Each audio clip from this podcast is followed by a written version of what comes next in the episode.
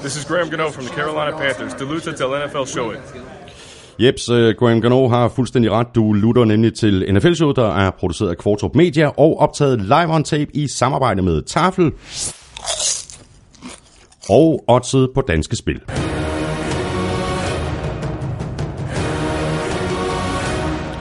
Vi øh, gør det på øh, fuldstændig samme måde, som vi plejer at øh, gøre det. Det betyder, at vi går alle kampene igennem fra uge 14. Der er fantasy tips fra Korsmed, det quiz fra Armstrong. Lukas Willumsen byder ind med stats, når vi skal vælge kampe. Og så er der øh, ugen spiller fra Tafel, oddset quiz fra Danske Spil, og så en masse betting tips fra Elming.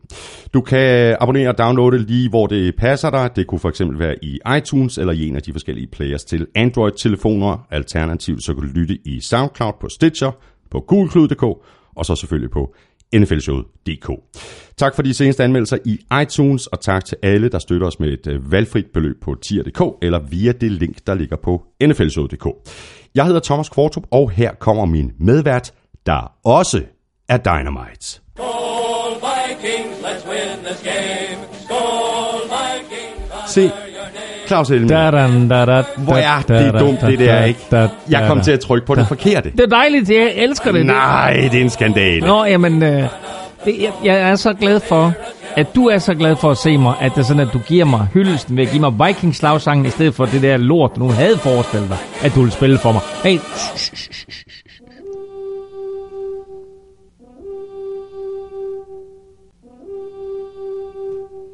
Men Claus Elming... Nej, nej, ja, nej, nej, Claus er Elming, no turning det, back. Det kan Det kom- nås endnu! kom du- Det kan nås endnu!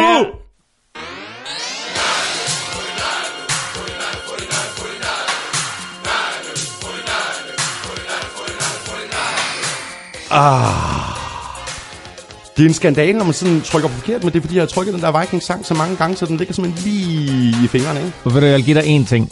Det her, det var første uge i 2017-sæsonen, hvor Fort Niners vandt, og Vikings ikke gjorde.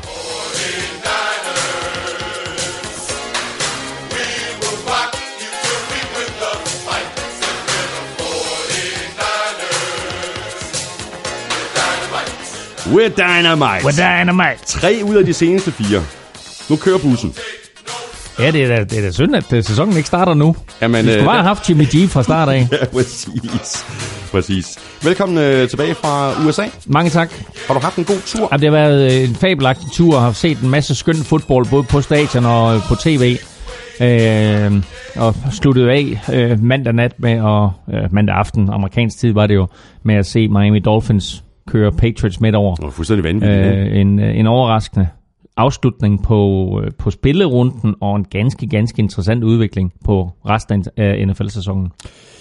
du har været, øh, du var også, du, du fik jo en rigtig, rigtig god øh, kamp i, i LA. At du skulle faktisk have været til Danmark, men så valgte du så at blive hængende i LA, så du kunne komme ind og se Rams mod Eagles. Det var et meget godt valg. Det var et usandsynligt godt valg. Det var fedt øh, at være på Colosseum og opleve det, mens øh, Rams stadigvæk spiller der. Og så øh, var det jo en, en, en super fed kamp, med, der bølgede frem og tilbage med masser af scoringer.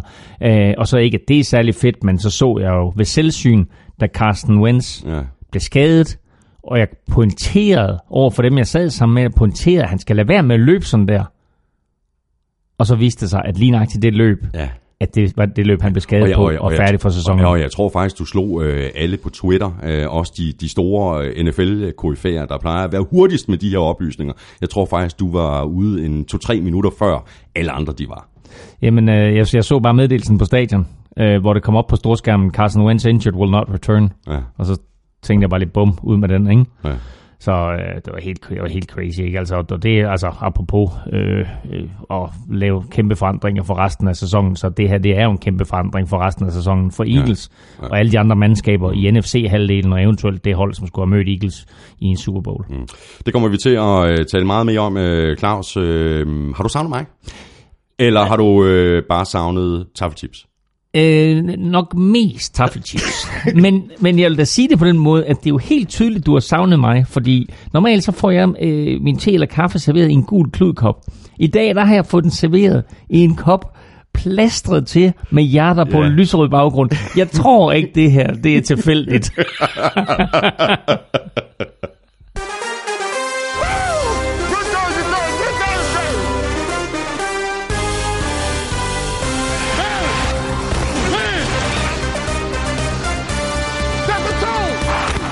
Carson Wentz er ude resten af sæsonen med et overrevet korsbånd. Det er noget rigtig pis, men spørgsmålet er, hvor store konsekvenser det får for Eagles, der jo har Nick Foles, en af ligaens allerbedste backup quarterbacks.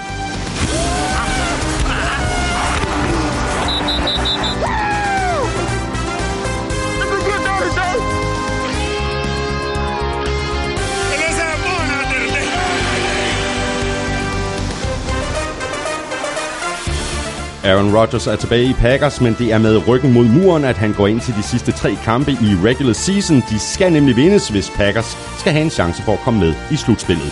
Jeg hedder Thomas Kvartrup, og med mig har jeg Claus Elming.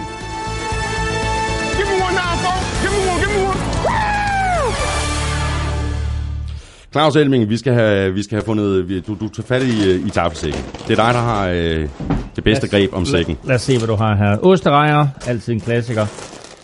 Tomato fries, de er jo faktisk også ganske gode. Så har vi øh, en klassiker. Chili, Chili bearnaise. som jo øh, har, vi har lavet stor markedsføringsstund for i USA. Amerikanere var vilde med det. Så er der linsechips, dem må jeg hellere spise nogle stykker af efter at have været 19 dage i Amerika. Chili cheese rings. Oh, yeah. you're back. Det er den sidste pose. Det Er den, det? det er den sidste pose. Den åbner vi. Vi gemmer den til juleaften.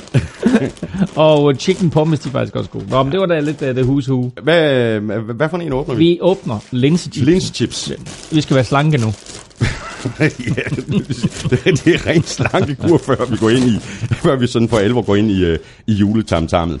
Mm. Nå, Claus, vi, øh, vi lægger øh, som så vanligt ud med nogle øh, overskrifter og nogle øh, spørgsmål, og før vi taler øh, Carson Wentz, øh, så kan vi lige øh, starte med en lille serviceoplysning, og det er, at der i den kommende weekend er to lørdagskampe. Mm. Lions, Bears og Chiefs, Chargers. Jeg kan faktisk ikke rigtig huske, plejer der at være to lørdagskampe? Altså, så snart college-sæsonen er slut i USA, så benytter NFL lejligheden til at komme ind og overtage lørdag. Øh, fordi lørdag normalt er heldig college football. Ja. Og Army og Navy, Army og Navy, den her, det her klassiske opgør, øh, college-opgør, øh, afsluttede sådan til college-sæsonen, hvad skal man sige, kalde det grundspil, i lørdags. Og det vil sige, at nu er lørdagen er fri. Hmm. Der kommer selvfølgelig en, et hav af de her bowl-kampe og så videre, men principielt så er lørdagen er fri nu. Det går NFL ind, ind og benytter, og nu, nu sætter de sig så på, på lørdag øh, med fodbold.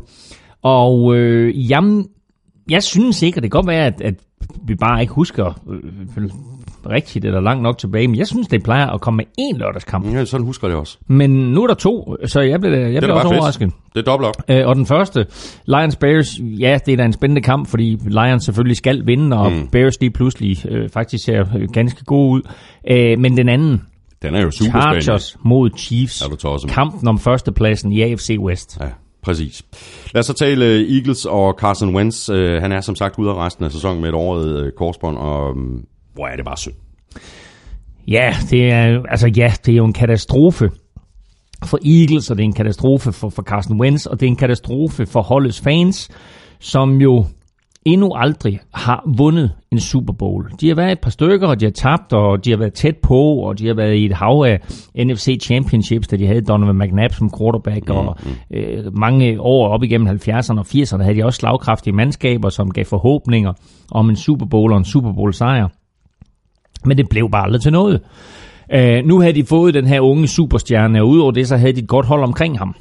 Uh, men jeg kan huske, at vi pointerede her på NFL-showet, at hvis han vil øh, overleve i den her liga og have en lang og gloværdig karriere, ja. så skulle han beskytte sig selv.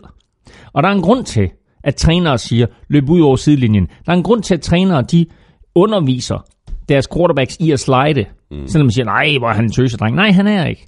Fordi hvis man så øh, mandagskampen mellem Dolphins og Patriots, hver gang Tom Brady han var bare tæt på at blive ramt, så smed han bolden væk, eller gjorde et eller andet, fordi Ja, han præcis. sagde, jeg er vigtigere for det her hold, end at jeg viser, at jeg er macho. Ja, og lige kan få en hjerte eller to ekstra, ikke? Jo, men, men, men jo, altså, men, jeg tror bare, du ved, det det der med, du ved, det er sådan, det er måske en lidt drenget naivitet, der gør, at Carson Wentz, han tror, at han kan fortsætte det, han har gjort i college i NFL. Mm. Men i NFL, der er ingen dårlige spillere, og de løber alle sammen lige så stærkt som dig, og så rammer de alle sammen bare hårdere end det, du mødte i college. Ja. Og det hit der, jamen det er nede på goal line, og det går bag i college, der er nogen, der siger, "Nå, men han kommer nok ind, så lad være med at ramme ham. I NFL, der bliver han ramt, og han bliver ramt stenhårdt, og der florerede en video umiddelbart efter på Twitter af Carson Wentz, der går væk hvor hans venstre knæ bare sådan falder ud til siden. Ja, ja, det er rigtig grimt. Og der tænkte jeg, okay, og jeg stod, øh, jeg, hvad hedder det, øh, jeg stod i kø for at komme hjem ud fra Colosseum, der skulle vi med metroen tilbage ind til, eller tilbage ud til, øh, til, til Venice, øh, og der stod jeg i kø sammen med en masse Eagles-fans. Og øh, de var jo alle sammen knust over det her, og så øh, holdt jeg den der video op og viste det til dem. Og du kunne bare se, Ja. altså du ved, det var det, var, det, var det sidste, der lige skulle til for, at- åh oh, nej, ikke? Altså, de ja. håbede og håbede Ja, ja, på, at, du ved, er det, at det, var, en- det var en, en mindre skade, ja, du ved, ja. og måske kunne han komme tilbage efter en uge eller to, et eller andet. Ja. Men da de så den der, der var ligesom om, du ved, det var bare det sidste strå. Så. Ja, ja, og det her, det rækker jo også ind i næste sæson. Det kan det meget vel gøre. Jamen det kan det meget vel gøre, ikke? Fordi øh, vi har set quarterbacks. Øh, vi har set quarterbacks komme tilbage for den her slags. Vi har også set quarterbacks, som tror, at de kommer tilbage, mm. og så er de der bare ikke, når sæsonen starter. Det sker på et sent tidspunkt, og det her, det tager som minimum 6 måneder, gerne 8. Øh, og du ved, så er du inde midt i træningslejren til næste år, ja. øh, inde midt i preseason. Så øh, det her, det, øh, det, det gør ondt på, på, på mange fronter. Øh, og det ændrer jo fuldstændig slutspilsbilledet øh, for NFC. Øh, jeg synes, vi kan komme tilbage til det, fordi jeg synes ikke, at man som Eagles-fan skal sådan fuldstændig afskrive sit hold. Der Nej. er masser af potentiale i det Eagles-hold. Øh, Og i Nick Foles, der er faktisk et spørgsmål Ja. fra Mathias Gerlov. Han, øh, han skriver, hvis succes øh, kun kan måles ud fra de forventninger, man har, hvad er så parametret for Nick Foles i Eagles? Kan han andet end at overraske oven på den her mavepuster? Men jeg tror faktisk, der er nogen, der glemmer, hvor god Nick Foles han så ud. Øh, jeg tror, det var i det første år i Eagles, mm. hvor Chip Kelly var, øh, var, var, var head coach. Ja. Øhm, han kom ind og overtog for Michael Vick. Ja, det var første gang, vi opdagede ja. Nick Foles. Ja. Det år, der kastede han 27 touchdowns. Og to interceptions. Var det kun to interceptions? Er helt vildt. Helt crazy. Inklusiv, at han i en enkelt kamp kastede syv touchdowns. Det er der altså ganske, ganske få spillere, der har gjort igennem NFL-tiden. Jeg tror, de er syv eller otte i alt. Mm. Øhm, han kom ind, så godt ud, førte Eagles til en masse sejre, øh, og øh, kunne de komme i slutspillet, hvor det så endte ret bræt. Øh, men det, der er med Nick Foles i år, jeg vil sige, for det første, så kom han ind, og man kunne have forventet, at Rams, de havde vundet den kamp. De var, de var bagud med tre, tror jeg det var. Øh, Men Foles kører dem til en første down, og kører dem faktisk til point og touchdown på sin første angrebsserie. Det var meget fortrøstningsfuldt. Mm. Og derudover så vil jeg sige, han er omgivet af en af de mest talentfulde trupper overhovedet i NFL. Det forsvar der, det er blandt de aller, allerbedste. Og havde det her været sidste år, så har jeg sagt, fint nok, ikke en chance, fordi han havde ingen våben omkring sig. Mm. Men det Eagles jo gjorde i offseason, det var, at de sagde, vi har Carson Wentz, nu skal vi give ham nogle våben. Og så hævde de Torrey Smith ind og Alshon Jeffrey ind, draftede et unge drenge, har Zach Ertz i forvejen, øh, og så Nelson Aguilar har jo øh, haft lidt af en comeback-sæson. Ja, så der er rigtig, rigtig fine våben at lege med. Mm. Øh, så jeg synes ikke, at man skal være sådan helt nede i kulkælderen, hvis man er Eagles-fan over det her. Nej, jeg jeg tror tror- godt, ja. at med den rigtige, med den rigtige indstilling, rigtig coaching, rigtig tilgang til tingene, så kan det her Eagles-hold stadigvæk godt komme langt. Mm. Jeg tror heller ikke, vi kommer til at se øh, det samme, som skete for Raiders sidste år, hvor Derek Carr gik ned. Der er enorm Altså, Der, forskel. der smuldrede det hele jo. Der er enorm forskel på at gå fra Derek Carr til Connor Cook, Ja. og så gå fra Carson Wentz til Nick Foles. Mm. Selvfølgelig er Nick Foles ikke Carson Wentz. Selvfølgelig kan Nick Foles ikke lave det med benene. Altså øh, stikke af fra presset og, og købe sig lidt ekstra tid, som, som Carson Wentz kan. Øh, men han er en klog quarterback. Han er en god quarterback. Han kender systemet. Og øh, da både han og trænerne i Eagles blev spurgt om, hvad nu? Øh, skal systemet ændres? Så han, nej, kommer ikke til at ændre noget som helst. Kommer til at fortsætte med ja, præcis ja. det samme system. Der er nogle ting, som Carson Wentz han kunne gøre, som, som Nick Foles han ikke kan gøre, men det er ikke noget, der er designet i et enkelt play. Det kan godt være, at der måske, hvad ved jeg, er nogle rollouts eller et eller andet, som Carson Wentz, ja. der er designet til Carson Wentz. Øh, eller måske endda nogle designede quarterback-løb, som man tager ud. Men angrebet fortsætter med samme stil, som det gjorde under Carson Wentz. Og så vil jeg sige afslutningsvis, det her skal være en lærestreg til Carson Wentz og alle andre quarterbacks, der kommer ind i den her liga. Uanset om man har været en løbende quarterback i college eller ej, lad være med at løbe, når det sådan, at der er... Altså løb, når du skal, men når, når der kommer pres på, og du ser nogle af de der NFL-drenge, så slider du eller går ud over sidelinjen, fordi du kommer til skade på et eller andet tidspunkt. Og nu er det jo ikke bare øh, nu, at vi har ja-hatten på, øh, Claus, i forhold til øh, Nick Foles. Det havde vi faktisk tilbage i uge 7, øh, hvor vi lavede en øh, top 5 over backup Det er rigtigt. Det er rigtigt. Øh, vi havde Garoppolo på som nummer 1. Nu Han så ikke, han- nu, han- ja, han er starter for starter. 49ers. Ja, præcis. Og så havde vi faktisk Nick Foles som nummer 2. Okay. Jamen, øh, jeg kan huske, da vi gennemgik listen, øh, hvor øh, det var et spørgsmål, jeg kan huske, om der stillede det, men det var et spørgsmål omkring øh, vigtigheden af backup quarterbacks, og hvem der havde de bedste backup, backup quarterbacks. Øh, der havde vi netop Nick Foles meget, meget højt, og så er det sjovt, at vi havde Jimmy Garoppolo som den bedste backup quarterback, og han nu jo spiller i Fort Niners. Han var selvfølgelig backup på det tidspunkt for Tom Brady. Øh, nu spiller han i Fort Niners, har gjort det rigtig godt, har vundet begge kampe derude. Øh, Nick Foles kommer ind som afløser for Carson Wentz, mm. og er jo faktisk med til at vinde den her Ja, kamp. ja.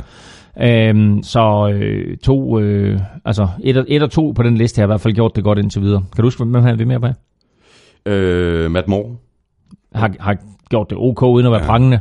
Case Keenum. Case Keenum har gjort det rigtig godt. Ja, det må man sige. Ja. Altså, øh, Fitzmagic, og så tror jeg, vi havde Andrew Luck øh, i sådan en parentesbemærkning, Åh, ja, ja, ikke? ja, fordi ja. han jo ligesom, ja, Ja. han er jo den rigtige starter, ikke? Ja, præcis. Men han er jo en Ja. slags backup lige nu. Så har vi et spørgsmål her fra Anders Erbo Hansen, øh, der netop også øh, øh, forholder sig til den her øh, skade til Carson Wentz. Og han øh, spørger så, hvordan ser I nu øh, styrkeforholdet i NFC, og hvordan med MVP-ræset? Mm. Kan vi eventuelt få en top 5 over begge dele? Øhm, vi, vi, vi kommer også til at, at, at, at kigge på hele øh, slutspillet, men skal vi gøre det nu i, i, i samme, samme omgang, så Claus? Er det ikke, øh, er det ikke oplagt? Jo, det kan vi godt. Øhm, altså Men, styrkeforholdet Styr, i styrkeforhold i NFC. NFC, okay. Altså, øh, godt nok så tabte Saints til Falcons. Øh, men det var uden Alvin Kamara, og det kommer vi tilbage til, når vi snakker Saints og Falcons. Men jeg synes faktisk måske, at Saints er det stærkeste hold i NFC. Mm, jeg er enig. Øhm, og så tror jeg altså, at Eagles store. Mm. Altså, det kommer selvfølgelig an på Nick Foles, men de har bare et virkelig, virkelig solidt mandskab. Du har dem for, foran Vikings? Jamen, det er måske, fordi jeg er bange for at tage de helt lille briller på. Ja, Ja, øh, jeg har Vikings 3'er, vil jeg mm, sige. Ikke? Mm. Øhm, Falcons, altså, de er 8 og 5 nu. Det var de også sidste år. Ikke? Der Ja, ja, gik de hele vejen ja. til Super Bowl. Ja. Så, øh, så dem har jeg med deroppe, ikke? Panthers, og så... Seahawks, Rams. Jamen ved du hvad, Seahawks og Rams, det er lidt sjovt, fordi de mødes i weekenden. Ja, det gør det nemlig. De mødes i weekenden, så der får vi indikationen af, hvem er det stærkeste af de to mandskaber. Ja. Ikke?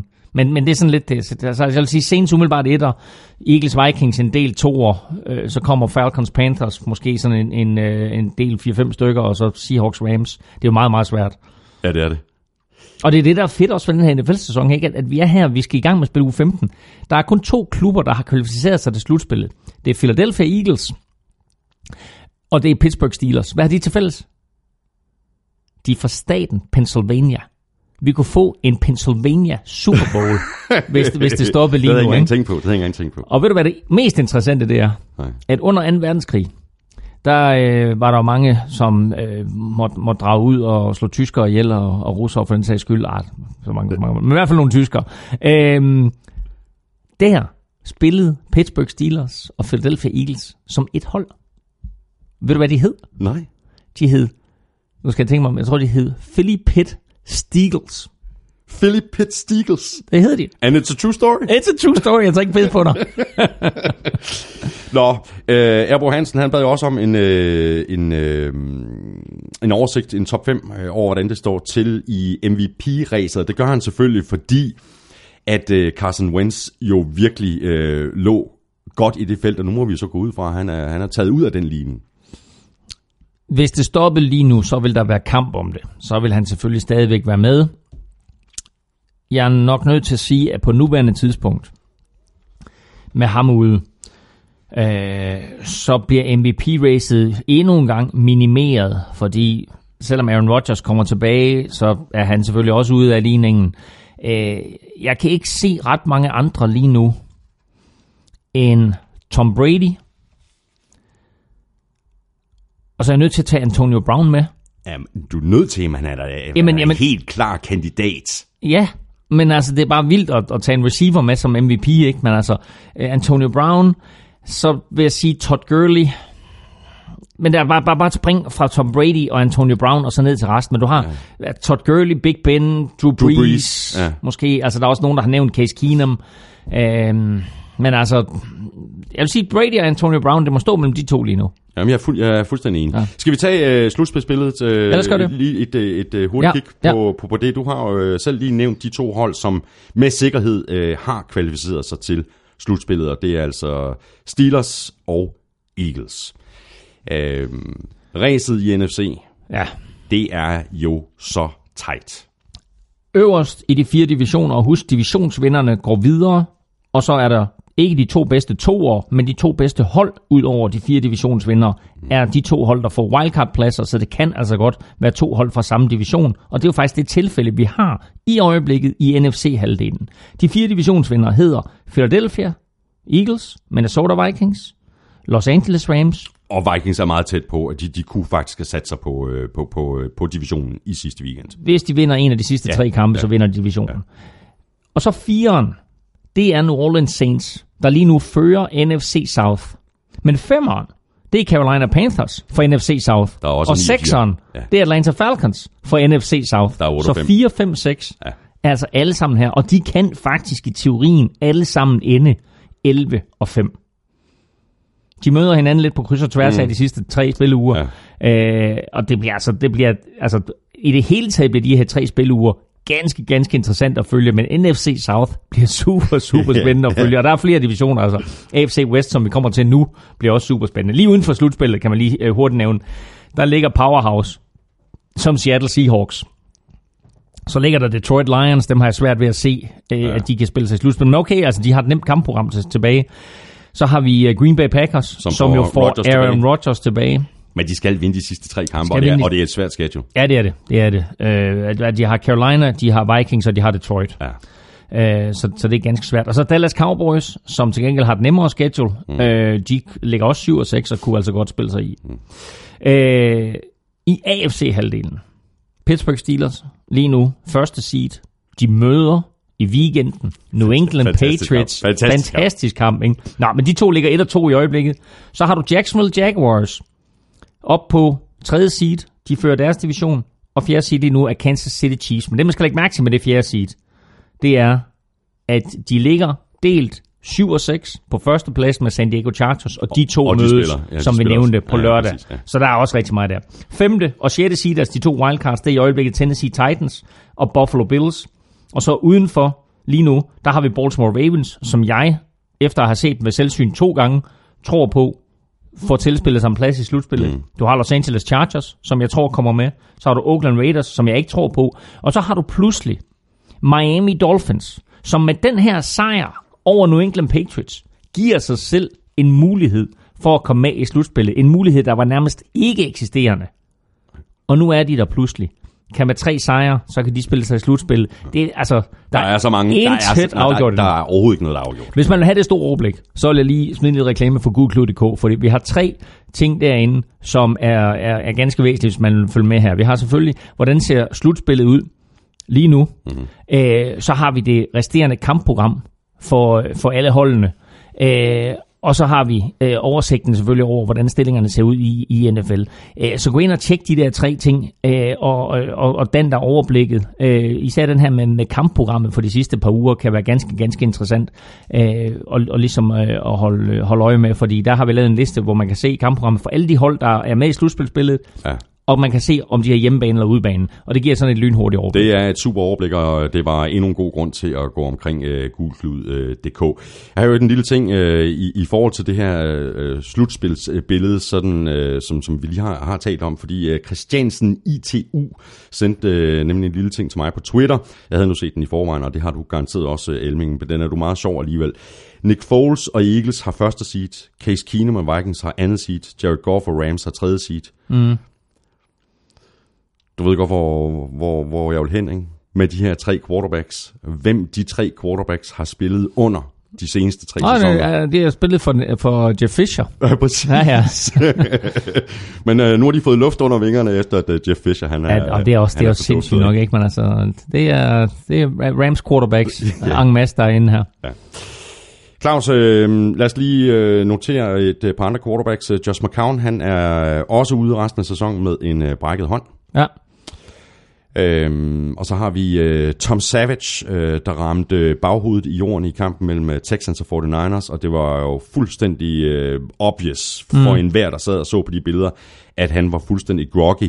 Så kom han alligevel ind i kampen igen, og så blev han øh, taget ud lidt senere og placeret i concussion protocol. Øh, player safety, øh, Claus, der NFL har øh, jo taget flere tiltag mm. for at følge med i de forskellige spilsituationer og få spillerne ud i tide og få mm. dem proppet i concussion protocol. Mm. Det virker som om, at det ikke fungerer helt, som det burde gøre. Jeg har ingen anelse om, hvad der gik galt i den her Tom Savage-sag, fordi han bliver sækket i endzone, eller han bliver ikke sækket, men han bliver ramt hårdt i endzonen, ligger i sin egen endzone på ryggen, og hans hånd vibrerer på sådan en meget, meget ubehagelig måde. Ja. Altså næsten ligesom om han er ved at gå i kramper på en eller anden måde. Når man ser det efterfølgende, så kan man jo slet ikke forstå, at han får lov til at fortsætte. Så er han ude, og så kommer han tilbage ind, og får lov til at fortsætte, og så bliver han så endelig lukket ned for kampen. Ja. Og så kommer TJ Yates ind. Øh, men hvordan han kan få lov til at komme bag tilbage ind i kampen, det giver ingen mening. Det man skal lægge mærke til, det er, at i forbindelse med de her øh, retssager, der har været, og hvor NFL har indgået et, et milliardforlig med, med både tidligere spillere og øh, efterkommere af tidligere spillere, øh, der har man jo taget nogle tiltag øh, fra NFL's side for at minimere antallet af hjernerystelser, og øh, derudover også sørge for, at folk, der måske har hjernerystelse, øh, ikke får lov til at spille videre. Mm. Og det gælder ikke kun den pågældende kamp, men nogle kampe efterfølgende. Det vil sige, øverst op i NFL's øh, lægehierarki, der har de ansat en eller anden form for ekspert med viden omkring hjernerystelse. Derudover har alle 32 hold nu en uvildig ekspert tilknyttet. Det hedder øh, ATC, Athletic Trainer, et eller andet concussion. Don't ask me. Et eller andet med concussion. ATC. Øh, alle de her hold har en ATC, og, han, og det er en uvildig person, som skal være med til at vurdere, kan den her spiller fortsætte? Hmm.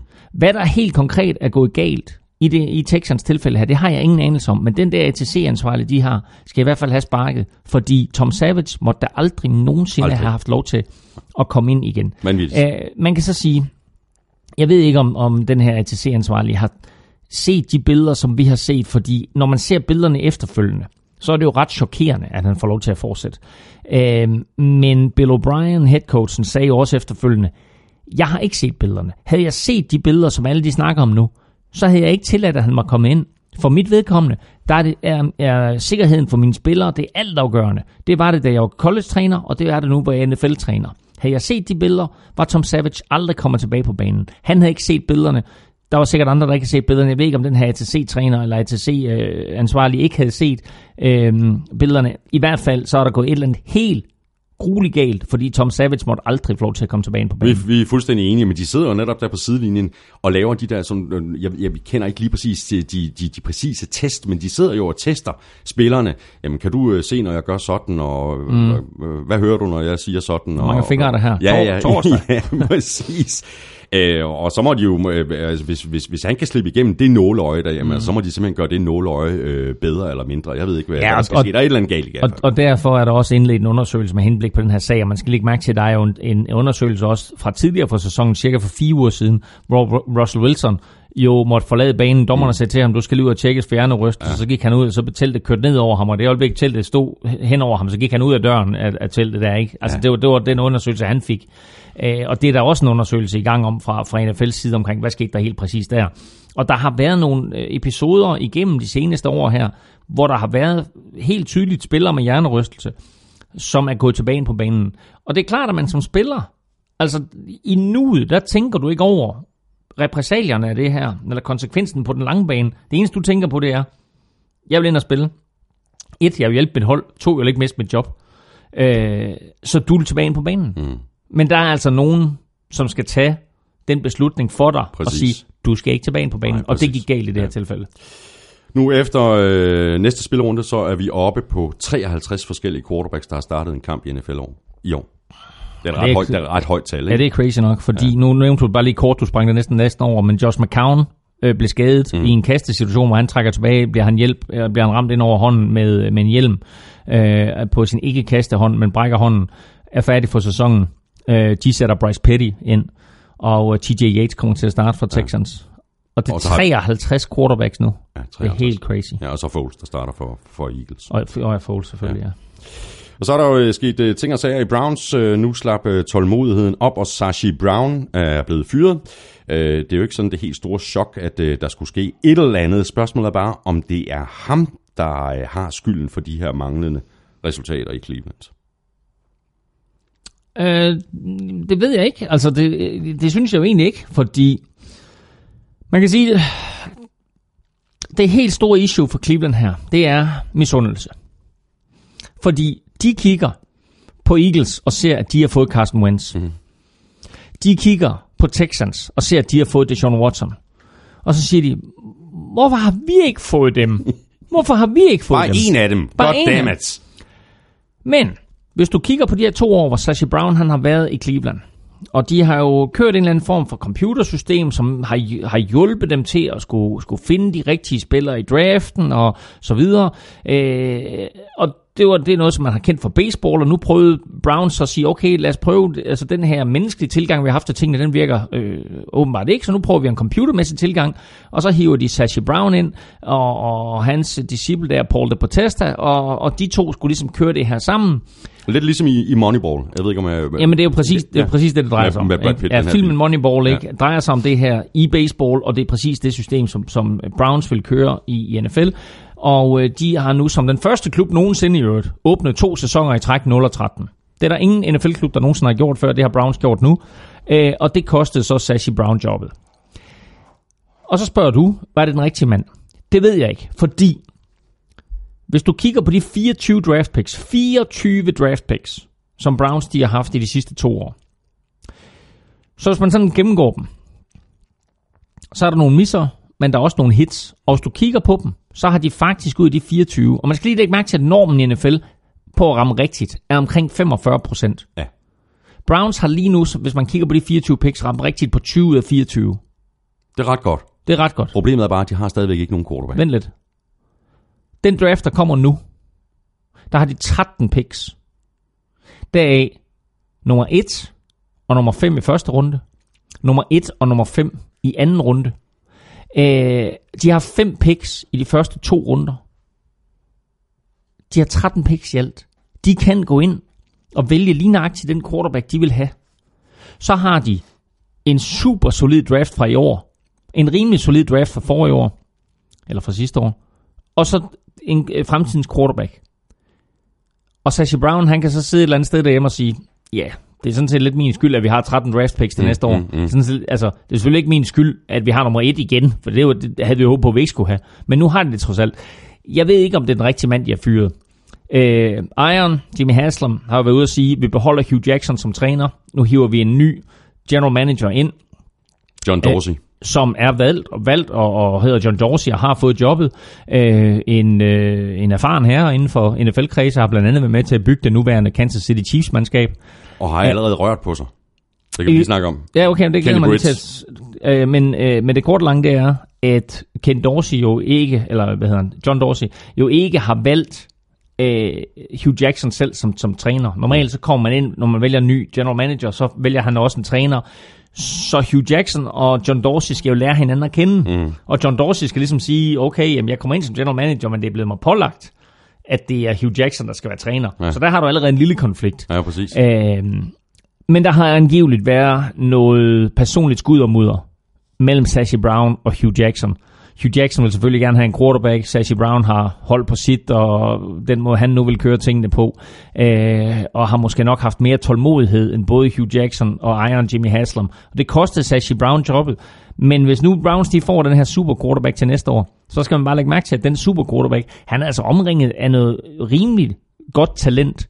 Og så synes jeg faktisk ikke, at det Sean Kaiser er så helt ude i hampen, som, som mange måske vil sige, eller øh, det, jeg, synes- jeg synes faktisk, der, er- der, der er flere, som siger, at han er en ganske god quarterback. Han begår bare nogle brøler. Mm. Øhm, og kan, kan, man, kan man coache ham i at undgå det, så synes jeg faktisk, de har en ganske god quarterback også. De er ikke ret langt væk, Browns. Jeg ved ikke, om vi har sagt det længe, men det synes jeg ikke, de er. Så til det, som øh, John Dorsey allerede har øh, gjort i den her uge, efter at han øh, blev den nye øh, GM for, for Browns. Der han fyrede jo øh, Kenny Britt. Åh oh, ja. Og det gik jo ikke så ikke øh, ret lang tid, øh, før at øh, Kenny Britt han lige pludselig øh, kunne se sig selv i, i nogle helt andre omgivelser. Og rent faktisk med en, øh, en mulighed for at kunne få en Super Bowl-ring. Han er nemlig havnet i øh, New England. Ja, det er også crazy nok, ikke? Men altså, det er typisk New England, det der.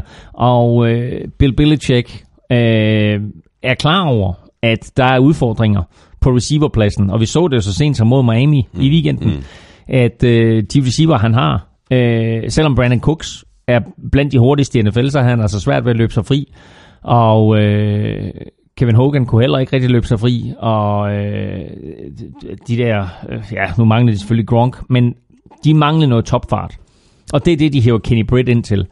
Øh, at Kenny Britt han skriver under med Patriots nu, det betyder på ingen måder, at han er der, når, der, øh, når slutspillet skal gå, gå i gang, og han, og, eller det betyder, at han er der, når der eventuelt skal spilles en Super Bowl. Mm. Han kan ryge ind nu, blive testet og ryge på porten igen. Der er Bill Belichick iskold. Jeg kan huske en af de Super Bowls, som jeg kommenterede, der øh, mødte vi en spiller, som var blevet aktiveret fra practice squad. Tror, altså det her, det var, det her, det var, nå, det var selvfølgelig dagen før, fordi jeg mødte ham om tirsdagen, mm. og der var han blevet aktiveret fra practice squad om mandagen. Ikke? Det her, det var tirsdag inden Super Bowl. Der var han blevet aktiveret fra practice squad om mandagen. Og hvad betyder det, at han blev aktiveret fra practice squad om mandagen? Det betyder, at der er en anden på holdet, som har fået sparket. Ja dagen før, eller ja, dagen før Media Day, ikke? og seks dage før Super Bowl, der var der altså en anden, der havde fået sparket.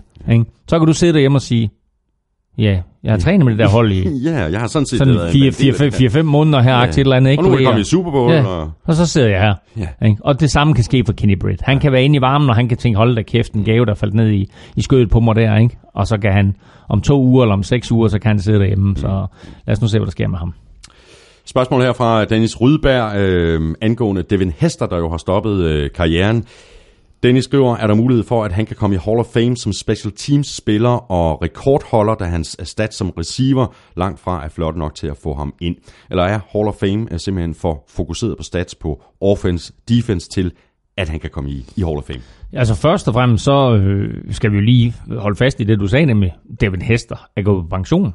Øh, han har altså besluttet sig for nu, at øh, i at der ikke rigtig er nogen, som har signet ham, at så går han på pension.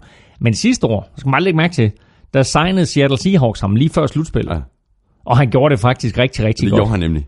Så øh, nu har han godt nok officielt meldt ud, at, at han går på pension. Det, det kan også være, fordi der ikke rigtig har været noget opmærksomhed omkring ham. Og så siger han lige til alle, hey, hey, jeg går på pension. og jeg kan stadigvæk løbe rigtig, rigtig stærkt. Ja, jeg kan faktisk godt løbe stærkt. så altså, hvis nu der er nogen, der ringer nu her, ikke, så er han ikke mere på pension, end at uh, han ej, godt kan, kan finde på at tage en hjelm på igen. Men, når det så er sagt, hvis han holder fast i den her pension, ja, selvfølgelig skal han i Hall of Fame. Og det, der er fedt ved, at Morten Andersen kom i Hall of Fame i år, det er, at han har åbnet døren op for andre specialister. Og man, igen skal man lægge mærke til, nu bliver der nævnt her, hans receiver-statistikker ikke er særlig gode. Man skal jo lægge mærke til, at han kom ind i ligaen som cornerback. Og så blev han konverteret til receiver. Mm. Men hele vejen igennem, der var det jo hans return-egenskaber, som gjorde ham unik. 20 return touchdowns. Flest af alle nogensinde. Han var crazy at se. 3, 16 punt returns, mener jeg det var. Øh, 3 kick returns, og så et brændt field goal forsøg øh, har han returneret til touchdown. Øh, så øh, altså ja, han var sindssyg. Så øh, det var øh, det, det var altså det var altid sjovt at se ham spille med mindre at det var, når han spillede mod Vikings, fordi han scorede i hvert fald, altså jeg, jeg kan i hvert fald huske, at han har scoret én gang, men han har sikkert scoret flere gange imod Vikings, ikke bare den ene gang. Øh, han var altid giftig, mm. og alle vidste, og det var uanset om det var på, på kick-off return eller punt return. Øh, nu, nu kan der ske noget stort. Hver gang han greb bolden. Præcis, præcis. Og jeg, jeg, jeg var jo vidne ved det ved selvsyn øh, i Super Bowl 41, den sidste Super Bowl, jeg kommenterede sammen med Jimmy Bøjgaard og Morten Andersen. Det første kick-off i den finale imellem Indianapolis Colts og Chicago Bears. Der tog Devin Hester bolden hele vejen til touchdown. Så er vi i gang. Så, så er vi i gang. Spørgsmål her fra Alex Schuleit. Uh, endnu en gang tak for en altid underholdende dækning af NFL-runderne med en podcast-lænke, der er helt perfekt. Øh, det har vi jo sådan det, uh, lidt, uh, lidt debat, med, debat om uh, i forhold til vores uh, længde også indbyrdes, Claus. Alt, alt, alt for kort. Anyways, øh, skriver øh, Alex øh, med Andreas inde i NFL-varmen. Igen, så kunne det være interessant at høre lidt mere omkring livet som practice squad spiller, udover livet som levende kejle for active roster-spillerne. Hvordan ser det så ud i forhold til holdmøderne? Kan de deltage i alle møder, eller er der begrænsninger i forhold til de spillere, der er på active roster? Er der i det hele taget nogen begrænsninger i forhold til at være på practice squad, eller deltager de i alle aktiviteter på lige fod med resten af holdet? Det gør de. Altså, de er jo øh, de er med inde, og de er med til alle møderne, og de bliver coachet på præcis samme måde. Øh, det, man kan sige, det er, at når der skal forberedes til en kamp, øh, så er de selvfølgelig med i den forberedelse, men når man ligesom skal sige, okay, øh, nu, nu, nu stiller vi op her, fordi det er den her måde, vi vil stille, spille i weekenden på, så står practice squaderne ved, øh, spillerne ved siden af og kigger på. Mm. Der kommer de ikke ind, der får de ingen snaps. Mm. Øh, til gengæld så har de en vigtig rolle i, at de tit agerer modstandere. Øh, så der er de inde simpelthen at, at, at være... Øh, man, man bruger øh, den terminologi, der hedder scout-team. Altså Scout O, at øh, man øh, kigger på, hvordan øh, spiller modstandernes angreb, og Scout D, hvordan spiller modstandernes forsvar. Og der bruger man simpelthen de her practice squad spillere og andre for en sags skyld, som levende kejler og sætter ind, okay, jamen det, det er den her måde, de spiller deres zoneforsvar på, eller det er den her måde, de spiller deres løbeangreb på, eller hvad det nu måtte være. Og øh, der har de altså en vigtig rolle og det har Andreas Knappe også. Jeg har talt med Andreas Knappe her i den forgangne uge, spurgt ham, hvordan hans første uge var gået med, med Colts, øh, og det var, den øh, var gået rigtig, rigtig godt, havde fået masser af ros, træneren var glad for ham, øh, og øh, så spurgte jeg ham, om han var med i Buffalo jo. Mm. Øh, det er ikke normalt, at practice squad spillere kommer med til udkamp, øh, og han var heller ikke med derop, men så sagde jeg, at det var da ellers ærgerligt, det så ud til at være, det så ud til at være sjovt, øh, den der snekamp, snekamp, de spillede deroppe. Fuldstændig vanvittigt. Så sagde han, nu skal du høre her, ven. Jeg har spillet deroppe i Connecticut. Jeg har trænet i det der, og jeg har spillet en hel del kamp i det. Det er ikke så sjovt, som det ser ud på tv. Nej, det tror jeg på. Claus, øh, nu har vi jo passeret tre fjerdedel af sæsonen, og det betyder, at øh, vi skal have et øh, bud på et, øh, et All-Star-hold fra dig. Nå ja. fuldstændig ligesom du lavede, efter at der er blevet spillet en fjerdedel og, og halvdelen af sæsonen. Ja. Jamen, øh, jeg vil sige det på den måde, at øh, igen, så kommer det her All-Star-hold jo til at være anderledes end det endelige All-Star-hold, fordi jeg har øh, altså øh, Carsten Wentz med på det her hold. Mm. Øh, og hvis man kigger på efter tre fjerdedel øh, af sæsonen, og det var jo, øh, hvad skal vi sige, det var faktisk inden den forgangne spillerunde, ikke? Øh, så var Carsten Wentz helt derfremme. Det, du kan selvfølgelig godt argumentere for, at Tom Brady han skulle være på års, men altså, jeg havde valgt øh, Carsten Wentz. Du kan også godt argumentere for, at Alvin Kamara skulle på som running back. Ja, det kunne man sagtens argumentere for. Men jeg har valgt at gå med Todd Gurley og Le'Veon Bell. Øh, De er også forholdsvis, øh, de, de er forholdsvis ok. Ja, altså jeg vil sige, at Le'Veon Bell har været sublim øh, på det seneste, ikke? Og Todd Gurley har bare haft en, en rigtig, rigtig god sæson. Mm. Men altså Alvin Kamara selvfølgelig øh, har taget ligaen med storm. Øh, men jeg synes bare, at de to andre lige har en, en 10 ekstra. Tight end kan der stadigvæk ikke være nogen tvivl om, det er Travis Kelce. Receiver Antonio Brown. for genvalg. Og så har jeg skiftet Andre Hopkins ud med Keenan Allen. Uh, Keenan Allen, et hav af catches for uh, San Diego, undskyld, Los Angeles Chargers. Uh, og, ja, altså, og, og nogle vilde catches. Altså bare igen i weekenden lavede han et hav af sindssyge catches. Uh, offensive line, tackles, der har jeg Andrew Whitworth, han har været på hele vejen igennem mm. fra Los Angeles Rams. Uh, og så har jeg valgt at tage Tyron Smith ind, og det har jeg sådan set at, uh, af den årsag, at vi så lige nøjagtigt, hvor vigtig han var, da han var skadet. Øh, fordi da han var skadet, så blev Dak Prescott sækket otte gange Atlanta Falcons. Ja. Og da han så kom ind, så var der lidt mere ro på, på tropperne. Øh, så han er super vigtig øh, på den offensive linje. Guards, øh, samme som øh, mit halvvejshold, Zach Martin og David Castro. Mm-hmm. Og så center, der har jeg sådan skiftet øh, lidt imellem et par stykker, men det vi er tilbage på Alex Mack fra, fra, fra Atlanta Falcons. Så har vi øh, defense.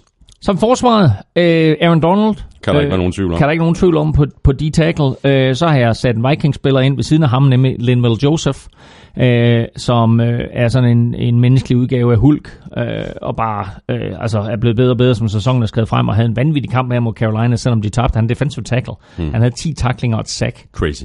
Altså helt vanvittigt, helt uhørt statistik for en defensive lineman. Uh, defensive ends, Calais Campbell har vel nærmest været på hele sæsonen. Uh, så har jeg valgt for første gang at sætte Chandler Jones ind. Øh, han spiller altså forrygende for Arizona Cardinals, så øh, han kommer ind her på, på trekvartholdet.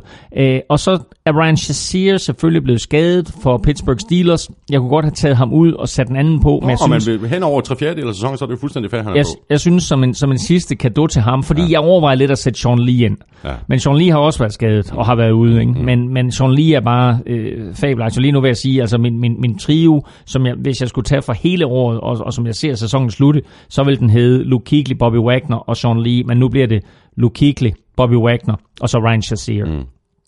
Og så har jeg gjort noget lidt usædvanligt på cornerback, nemlig at jeg har valgt Jacksonville Jaguars duoen. De får simpelthen lov til at komme på begge Bowie to. og Ramsey. AJ Bowie og Jalen Ramsey kommer på begge to på cornerback.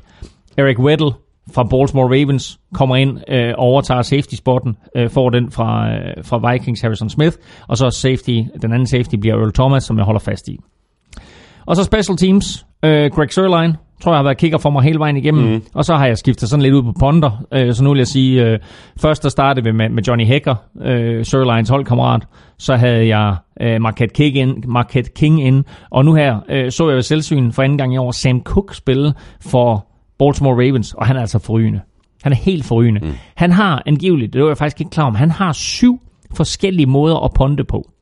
Øh, han, han har syv forskellige teknikker, alt afhængig af, hvad han skal have bolden til at gøre, og alt afhængig af, hvor langt han skal sparke, så har han syv forskellige teknikker. Og det var ret sjovt faktisk at sidde og se ham øh, imod Miami Dolphins her for et par uger siden.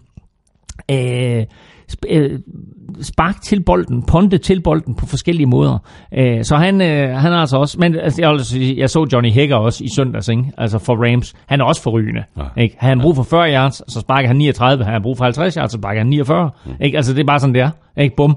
Øh, men, men de kommer på der. Og så er jeg nødt til at sige, at med det materiale, som Bill Belichick har haft omkring sig i år, og de, nu tabte de selvfølgelig til Dolphins, mm. men jeg er bare imponeret over, at han kan blive ved.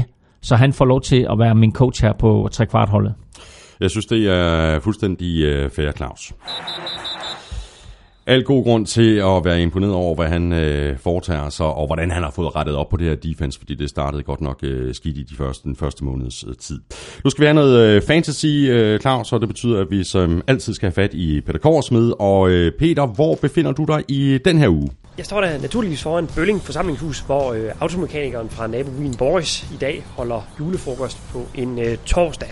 Og apropos flinternes øh, god timing, så vil jeg i øh, den her uge hive et øh, par navn frem på nogle spillere, som muligvis kan levere de afgørende point nu, hvor sæsonen i fantasy spidser til. Hos Jacksonville Jaguars har rookien Leonard Fournette stjålet ved rampelyset en øh, stor del af sæsonen. Men nu kan han få en øh, anden førsteårsspiller som et sidekick, der er lige så naturligt som kajsalaten til julesilden. Didi Westbrook har glippet det meste af sæsonen på grund af en skade, men hen over de seneste tre kampe, der har den eksplosive receiver fået hele 27 targets. Den mængde af muligheder vil være lige så tåbelig at øh, negligere som et fad med dansk velfærdsgris, rødkål og brunede kartofler. Westbrooks minigenbrud hænger sammen med Alan Hearns skade, og meget tyder på, at øh, Westbrook også i øh, weekenden starter modsat Marquis Lee. At starte Westbrook som en VR3 eller flex-type i øh, weekenden mod Texans er for mig at se lige så sikkert, som at en vilkårlig kopimaskine i en virksomhed i provinsen fortjener en udskiftning efter at være udsat for en bogholders endestykker og halvanden pund hjemmerørt sennep. Hos Washington Redskins er der øh, lige så mange raske offensive playmakers, som der er anvendelige gaver i en gennemsnitlig pakkelej. Senest er Jordan Reed nu endelig øh, blevet placeret på injured reserve-listen, og det åbner en lille mulighed for veteranen Vernon Davis. I den seneste spillerunde, der fandt den øh, garvede tight end vej til endzonen mod Chargers. At Vernon Davis ender sæsonen som en øh, regulær stjerne i fantasy, er vel lige så sandsynligt som, at øh, firmaets IT-pedal har skrevet en julevise med passende værsefødder. Men tight end-gruppen i NFL er ualmindeligt tynd, og Davis han kan altså få en afgørende rolle i weekenden mod Cardinals. Men jeg må løbe igen, Thomas. Øh, lige om lidt går brugsuddeleren søn på scenen for at realisere sin drøm om at blive stand-up-komiker. Og du ved, at jeg ikke kan stå for forsamlinger, hvor man kollektivt har besluttet, at også usjove jokes fortjener at blive grinet af. Mit navn er Peter Korsmed, og jeg er Danmarks bedste og eneste fantasy-korrespondent. Det er nemlig det, du er, Peter Gårdsmed. Hvordan går det med dig og, og din øh, fantasy-liga? Jamen, du det er med i går- tre, ikke? Jeg er med i tre ligaer, det går meget godt. Jeg er i semifinalen i alle tre. Det er ikke rigtigt. Jo, jeg vandt alle tre kvartfinaler. Øhm, den ene kvartfinale, den var, den var meget, meget tæt, vil jeg sige. Inden Monday Night-kampen, der var jeg 8 point foran, og han havde øh, Brandon Cooks i kamp. Men Brandon, som heldigvis ikke rigtig... Brandon Cooks blev lukket ned og lavede fire point. Så det var meget tæt, og så vandt jeg den. Så øh, tre semifinaler. Hvordan det, går, hvordan det går dig? Men øh, det der fantasy, det, er, det interesserer mig faktisk øh, ikke ret Det, meget. var, det er sjovt, for det gjorde det utrolig meget sidste år. Det interesserer mig ikke øh, særlig meget. Pix interesserer mig utrolig meget. Vi skal have quizzen! oh. Det er tid til quiz, quiz, quiz, quiz, quiz. Har du noget godt til mig, Claus Elming? Øh, ved du hvad? Jeg har simpelthen været i tvivl om, hvad for en quiz jeg skulle køre på dig. Jeg har haft så mange gode muligheder, men jeg har valgt at køre... Jeg har valgt at køre den her quiz her. Quiz, quiz, Quiz, her. quiz, quiz, quiz. Øhm, hvis man skal i slutspillet, så drejer det sig om at spille godt i december. Skal man vinde fodboldkampe, så drejer det sig ofte om at spille godt i fjerde kvartal. Og en af dem, der spiller godt i fjerde kvartal, altid, det er Russell Wilson. Mhm. Og her tre uger før sæsonen er slut, der har han faktisk slået rekorden for flest touchdown-kast i, i fjerde kvartal på en sæson. Han har kastet 15 touchdowns indtil videre i fjerde kvartal i år. Det er en mere end rekorden. Han har altså den nye rekord. Okay. Hvem havde rekorden før ham? okay. Og jeg vil fortælle dig så meget som en lille hint, Ja. at han stadigvæk er aktiv. Ja, men det, jeg har også jeg har, et, jeg har et bud. Men bare lige for, for en god ordens skyld. Ja. Can't do it. Sådan der, så er det, så er det, Ja. så er det på plads. Jamen det er godt, jamen øh, ved du, det vender vi tilbage til. Du skal jo heller ikke snydes for en, øh, en quiz, og det er jo øh, Dick-quizzen fra Dick Pusher Søren Amstrup, som i øvrigt kan følges på Twitter på snablag Doc Amstrup. De er gode, de der linsechips der. jeg skulle lige til at sige, må jeg ikke lige sige, de her linsechips, sour cream onion, de er virkelig, virkelig gode. Og man bliver så tynd. Man bliver så Jeg spiser tynd. Man bliver så tynd. Hele posen, så bliver jeg virkelig tynd. Her kommer øh, Dick-quizzen. Gotta love football in Buffalo. Let it snow, let it snow, let it snow. Spillerne og fans lider, vi andre ler. Giv os da en Super Bowl der. Ingen er vildere end brødrene Watts, JJ, TJ og OJ, CJ, DJ, AJ, KJ, VJ og Jason. What?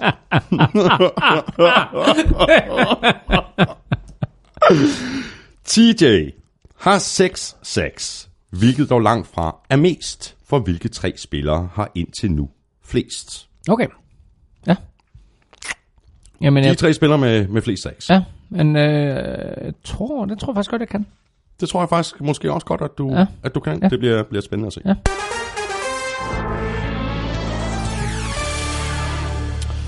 Klar, så tager vi øh, hul på kampene. Øh, Det gør vi selvfølgelig med øh, Thursday Night-kampen mellem Falcons og Saints. En must-win for Falcons, hvis de skulle holde liv i deres slutspilsdrømme.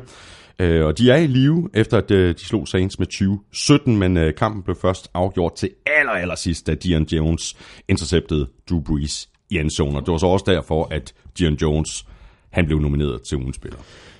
Jeg sad og så kampen, og øh, Dion Jones var her, der og alle vegne. Han har været en god spiller, siden han kom ind i ligaen sidste år. Startede jo det meste af sæsonen sidste år som rookie. Eller ikke det meste af sæsonen, han startede hele sæsonen sidste år som rookie. Og øh, har måske ikke været household name som rundt omkring. Men det vil jeg våge påstå, han blev efter i torsdags. Og nu siger du, at kampen blev afgjort, da han lavede den interception. Ja, det var selvfølgelig det spil, som ligesom gjorde, at, at øh, Falcons øh, endte med, med flere point end Saints. Men han afgjorde nærmest kampen på den første forsvarsserie for Falcons. Fordi der nok outede han Alvin Kamara. Mm. Alvin Kamara havde allerede på den første angrebsserie for Saints haft fire boldberøringer og fået gode yards på alle fire. Og på den fjerde, der griber han en kort screen. Den er læst af Gian Jones, og han kommer ind og rammer Alvin Kamara stenhårdt. Og Alvin Kamara, apropos det her med at komme til undersøgelse for hjernerystelse, forlod banen, tydeligvis groggy, og kom ikke tilbage igen. Og det betød faktisk, at Saints endte med at score 17 point, og havde 306 yards offense. Begge to færrest i sæsonen, så viser måske meget godt, hvor vigtig en del Alvin Kamara er blevet af det her angreb. Ja. Drew Brees og company var slet ikke lige så eksplosiv, øh, som de plejer at være, og når Drew Brees han forsøgte at køre de her små screens, hvor man så brugte en tight end eller måske en receiver i stedet for Alvin Kamara, så var der ikke den samme eksplosivitet og farlighed over de plays, som mm. der har været, når det er Alvin Kamara, der Nej, har nej, grebet det, det, det er vildt så hurtigt. Han er blevet et omdrejningspunkt i det her angreb. Og nu, nu siger du jo lige præcis, at øh, de her 306 total yards, mm. Det var et lavpunkt for sæsonen. Mm. De øh, 17 point var et lavpunkt, mm. og det var rushing yards også. Jeg tror, de fik 50. Ja. Også et lavpunkt. Ja. Der ser man bare, hvor vigtig øh, Alvin Kamara han, øh, han er for det her Og, angreb. og så er det nemt at sige, du ved, at det, det var fordi Alvin Kamara gik ud. Man skal også bare sige, altså Falcons forsvar er ikke dårligt. Nej. Og Dion Jones spillede bare en forrygende kamp. Øh, og der var flere af de der Falcons forsvarsspillere, som igen var rigtig, rigtig gode, og som jeg synes har været gode over den sidste måned. Tror du, at uh, Matt Ryan han uh, huskede at takke uh, Dion Jones og, og fra forsvaret efter kampen? Altså han kastede tre interceptions, og de to, de er i hvert fald rigtig grimme. Jamen, det er jo helt crazy. Han kaster tre interceptions på fire kast. Altså, hans sidste kast, jeg tror, det er hans to sidste kast i første halvleg, det er interceptions. Og så hans andet kast i anden halvleg er en interception. Så tre ud af fire kast, der bliver han interceptet. Øh, der er en sjov statistik her. Der er 24 quarterbacks i år, der har kastet tre interceptions i en kamp. Okay, 24 quarterbacks har kastet tre interceptions i en Ja, kamp. ja. De 22 har tabt. Det vil sige, der er to, der har vundet. Ved du, om de to er? Matt Ryan Ja. og... Og Matt Ryan. Er det rigtigt? Matt Ryan begge gange. Okay. Øh, så man kan sige det på den måde, at forsvaret her vinder kampen for Falcons. Og når vi taler om Falcons, så taler vi altid om det her eksplosive angreb. Vi taler om de to running backs. Øh, vi taler om Julio Jones. Vi taler om Sanu. Vi taler selvfølgelig om, øh, om Matt Ryan. Men man skal bare lægge mærke til, at et hold, der vinder Super Bowl, eller kommer langt i slutspillet, eller kommer i slutspillet for den sags skyld, de skal have et forsvar. Ja. Og to gange i år har forsvaret altså reddet Matt Ryans røv. Mm. Øh, jeg synes bare, det var en, en sjov statistik ikke? Øh, med, med det her med de tre interceptions. Forsvaret er rigtig gode, holder Saints til 17 point, med eller uden Alvin Kamara. Øh, Dion Jones er forrygende. Mm. Øh, en anden lille sjov statistik, det er, at Julio Jones jo kun har grebet to, to touchdowns i år. Matt Ryan har faktisk kast- kastet flere interceptions, når han kaster i retning af Julio Jones, end han har Der er kastet faktisk- touchdowns til ham. Der er faktisk ja. et spørgsmål her, Claus, øh, fra Rasmus øh, Stormand. Øh, Nu har I talt en del om, at en quarterback bliver bedre af ikke at have sin go-to-guy, Stafford Megatron og mm. Newton øh, Olsen og, og så videre. Ser man lidt den samme tendens med Ryan og Julio? To af hans tre interceptions var vel presset ind mod Julio. Kigger han for meget mod ham, eller kan det bare ikke være anderledes med en af ligaens bedste receiver? Jeg vil sige, det, det er et rigtig godt spørgsmål, og svaret er tvetydigt. Fordi Matt Ryan vil ikke være den samme quarterback uden Julio Jones. Julio Jones er fabelagtig. Antonio Brown har vi nævnt, han er med i, i snakken om at være MVP, men altså Julio Jones, øh, ja, nu nævner vi ikke ham i en MVP-snak, men altså de to må ligge og kæmpe om at være, være ligaens bedste receiver. De har nogle forskellige kvaliteter. Mm. Så Matt Ryan og Falcons angreb vil ikke være det samme uden Julio Jones. Til gengæld så så vi også svagheden, fordi Matt Ryan ved, at kaster han den ud i nærheden af Julio Jones, så er der så stor sandsynlighed for, at Julio Jones han griber den. Det gjorde han bare ikke imod Saints, mm. hvor Julio Jones i stor del af kampen blev dækket op af Marshawn Lattimore. Og den her rookie var forrygende.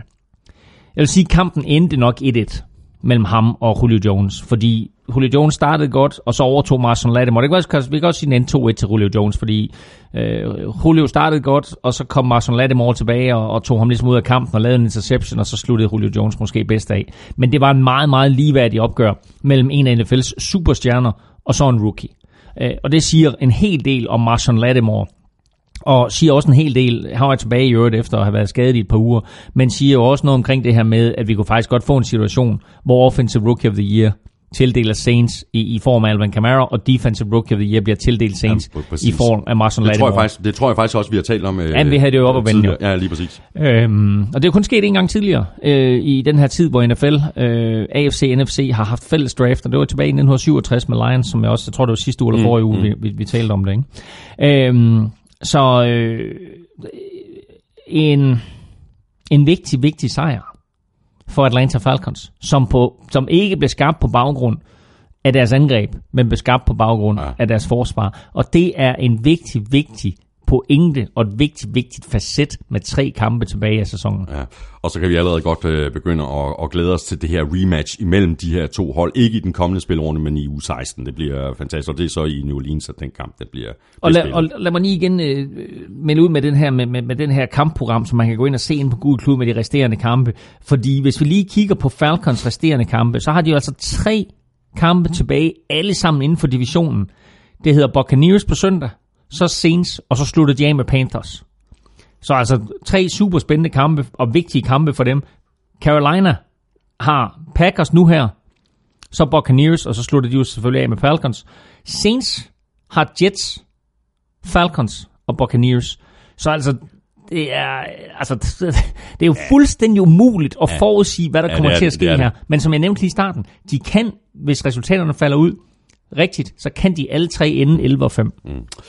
Falcons, de er 8 og 5, og de spiller som sagt ud mod øh, Buccaneers. Monday Night Saints, de er 9 og 4, og de spiller hjemme mod Jets. Og så skal vi til den her snikkamp mellem øh, Bills og Colts, som øh, Bills endte med at vinde med 13-7 i overtime.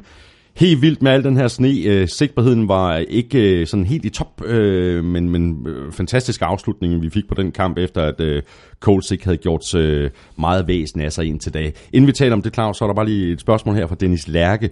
Burde sådan en kamp ikke udsættes? Synes godt, man kan spille i regn og semisne, men det her, det var jo umulige forhold. Jeg tænker også på alle de skader, der har været. Jeg synes, øh, det er at udsætte spillerne for unødvendig fare. Eller er det bare mig?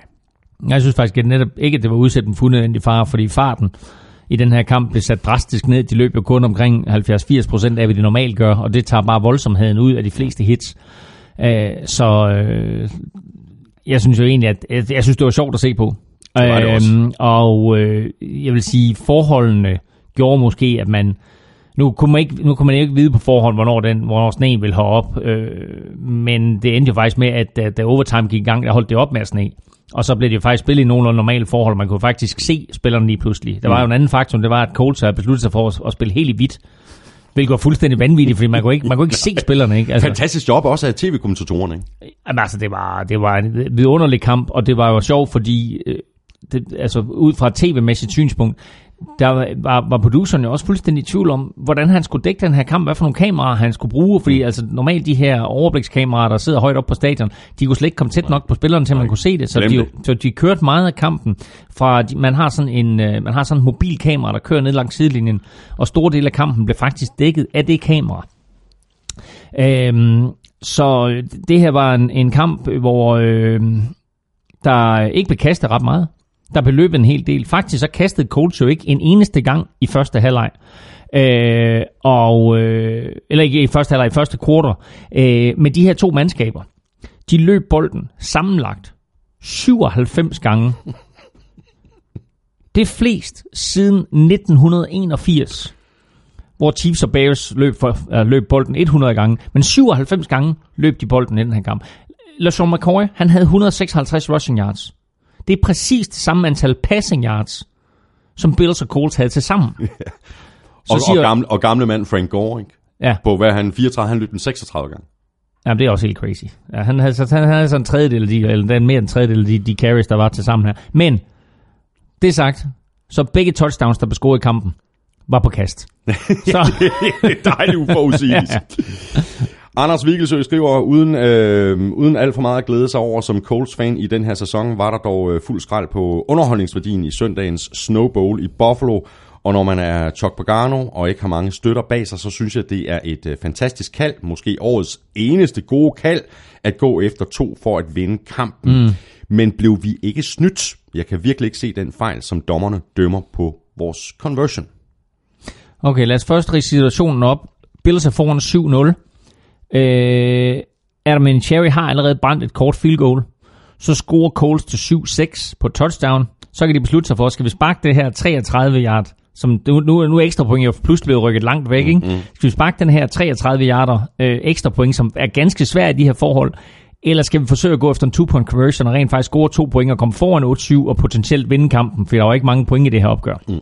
Så jeg kan også godt lide kaldet med en two-point conversion. Men hvis du ikke kan... Hvad hed ham der, der skrev ind? Øh, Anders, Vigel- An- Anders Vikkelsø. Hvis du ikke kan se det der, så er det dig, der er sniblind. Fordi det er, det er den større... Det her det, er- det er det, man kalder et, et pick play, uden at der er noget frækt i det. Men der står to receiver i venstre side. Den ene er en tight end, den anden er en receiver. Og øh, receiveren går direkte ind og blokerer tight endens mand. Og det er ulovligt. Det er pass interference. Mm. Og dermed så får de altså en- en 10-yard straf. Og så pludselig, så bliver det her ekstra point jo 43 yarder. en 43 yarder. Har du set det spark? Altså, det er jo ren Roberto Carlos. Adam Vinatieri, jeg ved ikke, om han... øh, Altså, sparkede han den hele vejen uden om muren, eller hvad gjorde han? Ja, det var sådan... Det var sådan oh, Jamen, lad du mærke til, lad, lad du mærke til at Bills-spillerne, de jublede. Ja. Bills-spillerne jublede, fordi de troede, bolden gik forbi. Ja. Og den var, den var et helt yard, i hvert fald, en hel meter, uden for målstolpen. Og så drejer den til sidst ind øh, mellem stængerne. Altså, det er helt, jeg har aldrig set et ekstra point mm. på den måde der. Det var helt crazy. Ja, det var det. Øh, men han brænder to field goals i kampen her, Adam Vinatieri, fordi det, der sker, er jo, at på det næste angrebsserie, der kaster Bills quarterback, som jo var Joe Webb, fordi Tyra Taylor var ude, så de spillede Nathan Peterman. Det kunne man i forvejen godt blive ri- rimelig bekymret for. Ja. Han, bliver, han, han bliver skadet. Ja. Så skal de sætte Joe Webb ind, som jo egentlig kom ind i ligaen som receiver, eller kom ind, ah, han kom ind som quarterback, og så blev han konverteret til receiver, og nu er han så i Bills, og nu er han så quarterback igen. Øhm, han kommer ind, han kaster en interception. Der resterer omkring et minut.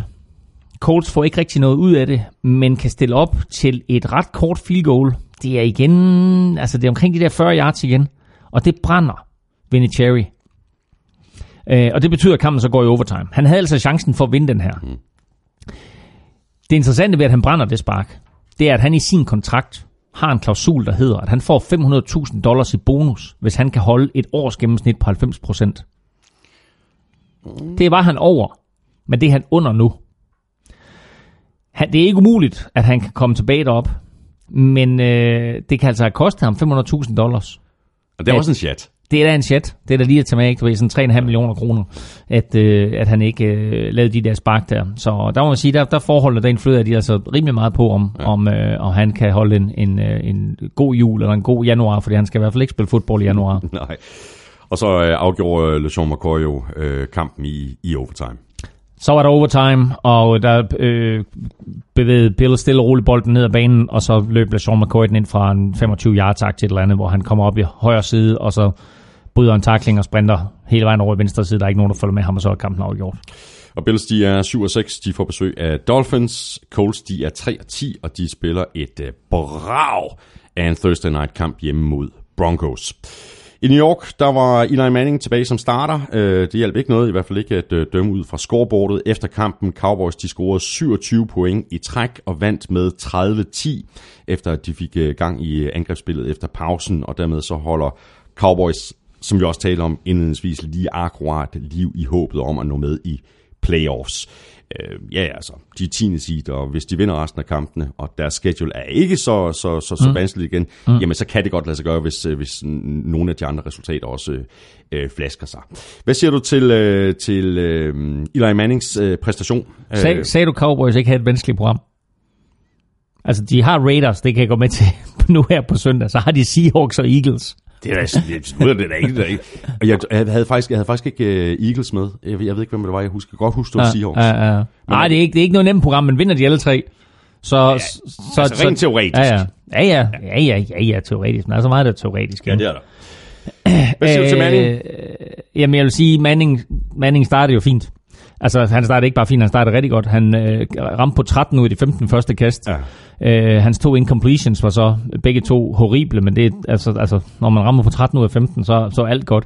Og Giants førte 10-3 efter 28 minutter. Så tabte de de sidste 32 minutter med 27-0. Exactly. Øhm, og det hele det startede, da Des Bryant løber en kort slant, bryder en takling og scorer et omkring et, et 50 yard touchdown cirka. Øh, præcis 50 yards faktisk. Øhm, og øh, der blev det 10-10 kort før pausen. Og det var faktisk dødstødet for, øh, for, for Giants, fordi de kom aldrig tilbage. De fik aldrig noget angreb til at fungere. Og så stille og roligt, så trak øh, Giants fra i anden halvleg. Øh, jo blandt andet på to touchdowns af running backen Rod Smith. Og øh, ved du hvad nummer Rod Smith han spiller med? Han har nummer 45. Mm. Hans bror er jo Jalen Smith, som også spiller for Dallas Cowboys. Den her spiller, der blev draftet sidste år, var skadet sig uden for hele og kom, tilbage, kom øh, ind på holdet i, i år. Øh, så de to brødre spiller sig på samme hold. Og Jalen Smith spiller med 5-4, altså 54. Mm. Så de spiller med omvendt nummer af hinanden. Og Jalen Smith er selvfølgelig den store historie. Rod Smith har fået chancen nu her, fordi Ezekiel Elliott har siddet udenfor. Men det har været Alfred Morris, der har stjålet de fleste overskrifter. Men Rod Smith synes jeg jo faktisk er den mest eksplosive af de running backs, som der er på rosteren, ud over Ezekiel Elliott. Og den her kamp, der så vi det endelig. Scorede både på et løb og på et øh, kort kast, som han, øh, hvad var det, det var over 70 yards, jeg har den her, hvad var den, den var 81, 81 yards var den på, hvor han også bryder en takling og så viser sin fart. Øhm, så, så to touchdowns af ham øh, er med til, at Cowboys vinder den her kamp, og stadigvæk holder sig inde mm. i kampen om slutspilspladser. Og career high uh, passing til uh, Dak Prescott på 332 yards. Og nu kommer Zeke tilbage. Var det career high? Det, det, er, det er næsten, det er næsten Nå, jamen, jamen altså, ja. ja men, det, men jeg havde bare ikke set det, det var Nej. career high. Nå, det er meget sjovt. Og så kommer Zeke tilbage nu. Øh, friske ben. Øh, og det er selvfølgelig en fordel, at han ikke har fået... Skal lige vente nu. Det er rigtigt. Han, han er ikke med med Raiders Nej, i de, weekenden. de, de skal slå Raiders, og så kommer Zeke tilbage med friske ben. Jeg Mod går ud- Seahawks Og mod Eagles. og mod Eagles. God jul. Ja, præcis.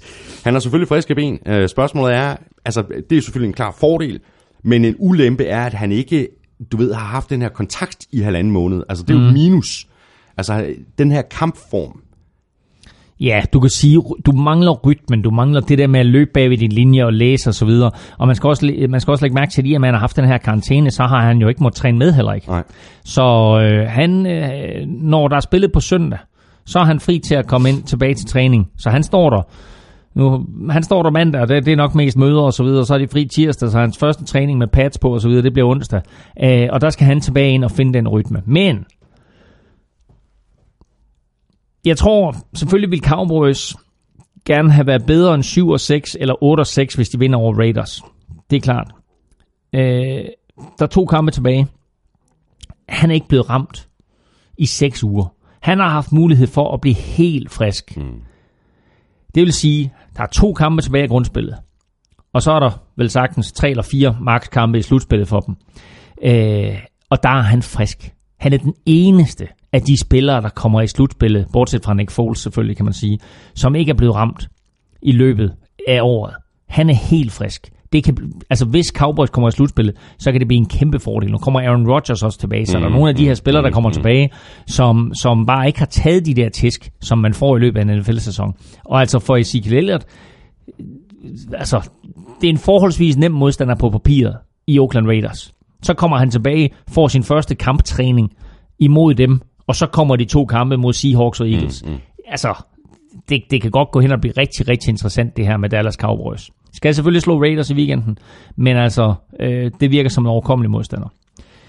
Den sidste ting, jeg vil sige om den her kamp, det er, at Sean Lee var tilbage for Dallas Cowboys, og kæmpe forskel han gør for det Dallas det Cowboys han forsvar. Det gør han bare. kæmpe forskel. Altså, når du ser på rundt omkring i ligaen, og så piller du en quarterback ud og siger, hold kæft, nu er, nu er det hold, nu er det, nu er det et helt andet hold. Det er det samme med Dallas Cowboys, mm. når du piller Sean Lee ud på forsvaret. 18 taklinger og en interception har han i den her kamp. Flere gange laver han sag- hvad hedder, tackles for loss. Han er over det hele. Han er altid der, hvor bolden er.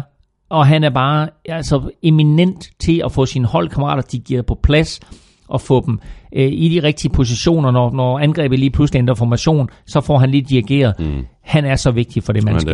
Så ham tilbage, og Ezekiel Elliott tilbage, kan gøre det her Cowboys hold rigtig, rigtig farligt. Spørgsmålet er, om det er for sent. Det er øh, det helt øh, store og gode spørgsmål, og vi bliver øh, klogere på det. Men altså, i første omgang øh, skal de altså til Oakland og spille mod Raiders. Cowboys er 7 og 6, og Giants de er 2 og 11, og de spiller hjemme mod Eagles. Og jeg har valgt et hurtigt spiltip her, og det er Cowboys sejr ud over Raiders. Den giver altså faktisk 61 igen. Og det synes den jeg... det? Er den sat så synes, højt? Ja, det synes jeg faktisk er et, er et rigtig, rigtig fint odds på Ja, det er det også.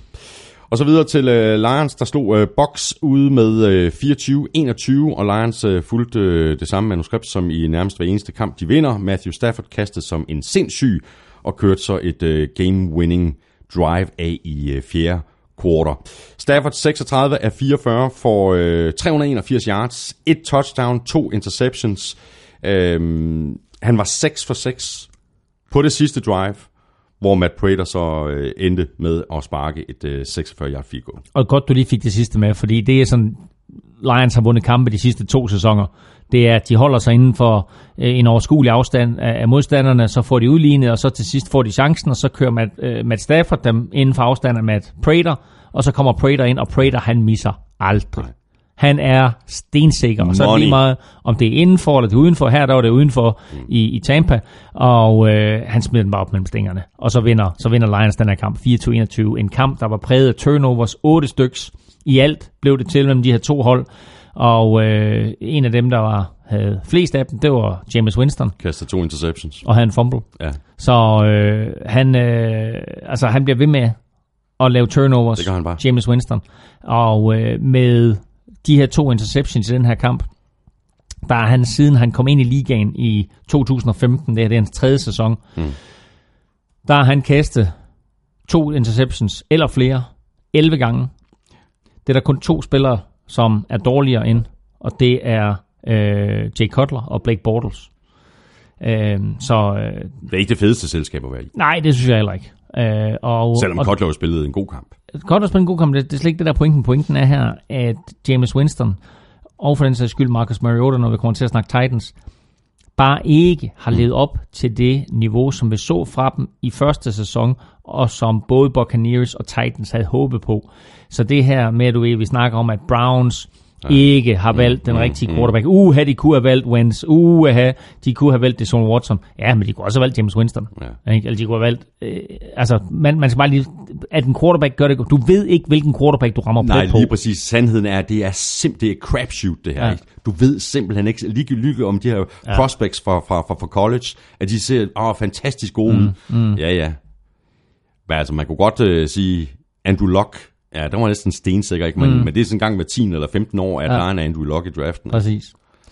Øh, De andre, der må man, så, der må man lige uh, krydse fingrene undervejs. Men er det ikke... Uh, jeg synes, det er vildt, at de ikke kan få det til at fungere bedre på angrebet i Buccaneers. De har masser af playmakers på det her angreb.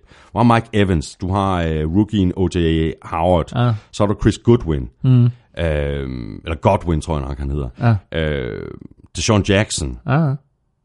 Jamen, det er alle dem, vi talte om inden Humphreys, sæsonen. Humphreys i slotten. Det, det er alle dem, vi talte om inden sæsonen, og vi sagde, hvor er det her et vildt hold? Altså, de er så eksplosive, ikke? Men jeg tror også, vi snakkede om inden sæsonen, at nu afhang det af James Winston. Mm, kunne han tage det næste skridt? Og det har han bare ikke taget. Og jeg synes jo, det er vildt, at det er ham, der starter, fordi jeg synes jo faktisk, at Ryan Fitzmagic har gjort det bedre, når han har været inde, Og apropos, vi er fuld- den, og vi apropos den her enige. snak om, Ja. om backup quarterbacks. At det er jo et spørgsmål, om det ikke skulle være Fitzmagic. Der var første quarterback, og James Winston, der var backup quarterback. Fordi da Fitzmagic han kom ind og fik chancen, der førte han Buccaneers til, jeg tror han spillede tre kampe, jeg tror han gik 2 og 1. Øh, og med ham ved roret, var der bare mere effektivitet mm. over Buccaneers angreb. Og den synes jeg mangler hos James Winston. Øh, og nu vender vi tilbage til det her med, at øh, James Winston er i, det, er i kontraktår nu her, sådan set, ikke? fordi det her det er hans tredje, ud af hans, første, hans tredje år ud af hans første fireårige kontrakt. Mm, mm. Og der kommer altså en interessant skæringsdato i marts, når Buccaneers skal, skal finde ud af, skal vi indløse det, øh, den option, vi har på et femte år med ham, eller skal vi sige, nej, vi kigger i den kommende draft efter en eller anden ny spiller. Ikke? Ja, det bliver virkelig spændende at følge, følge fordi han har ikke imponeret. Det har han det ikke. har han bare ikke. Bucks, de er 4-9. De øh, tager imod øh, Falcons Monday Night. Lions, de er 7-6, og de får besøg af Bears i den tidlige lørdagskamp.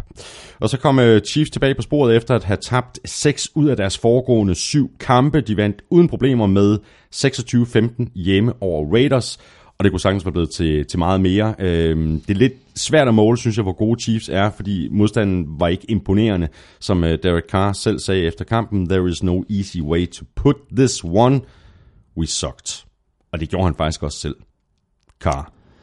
Han har ikke været god. Han er øh, i år. Han er heller ikke blevet hjulpet af sin receiver.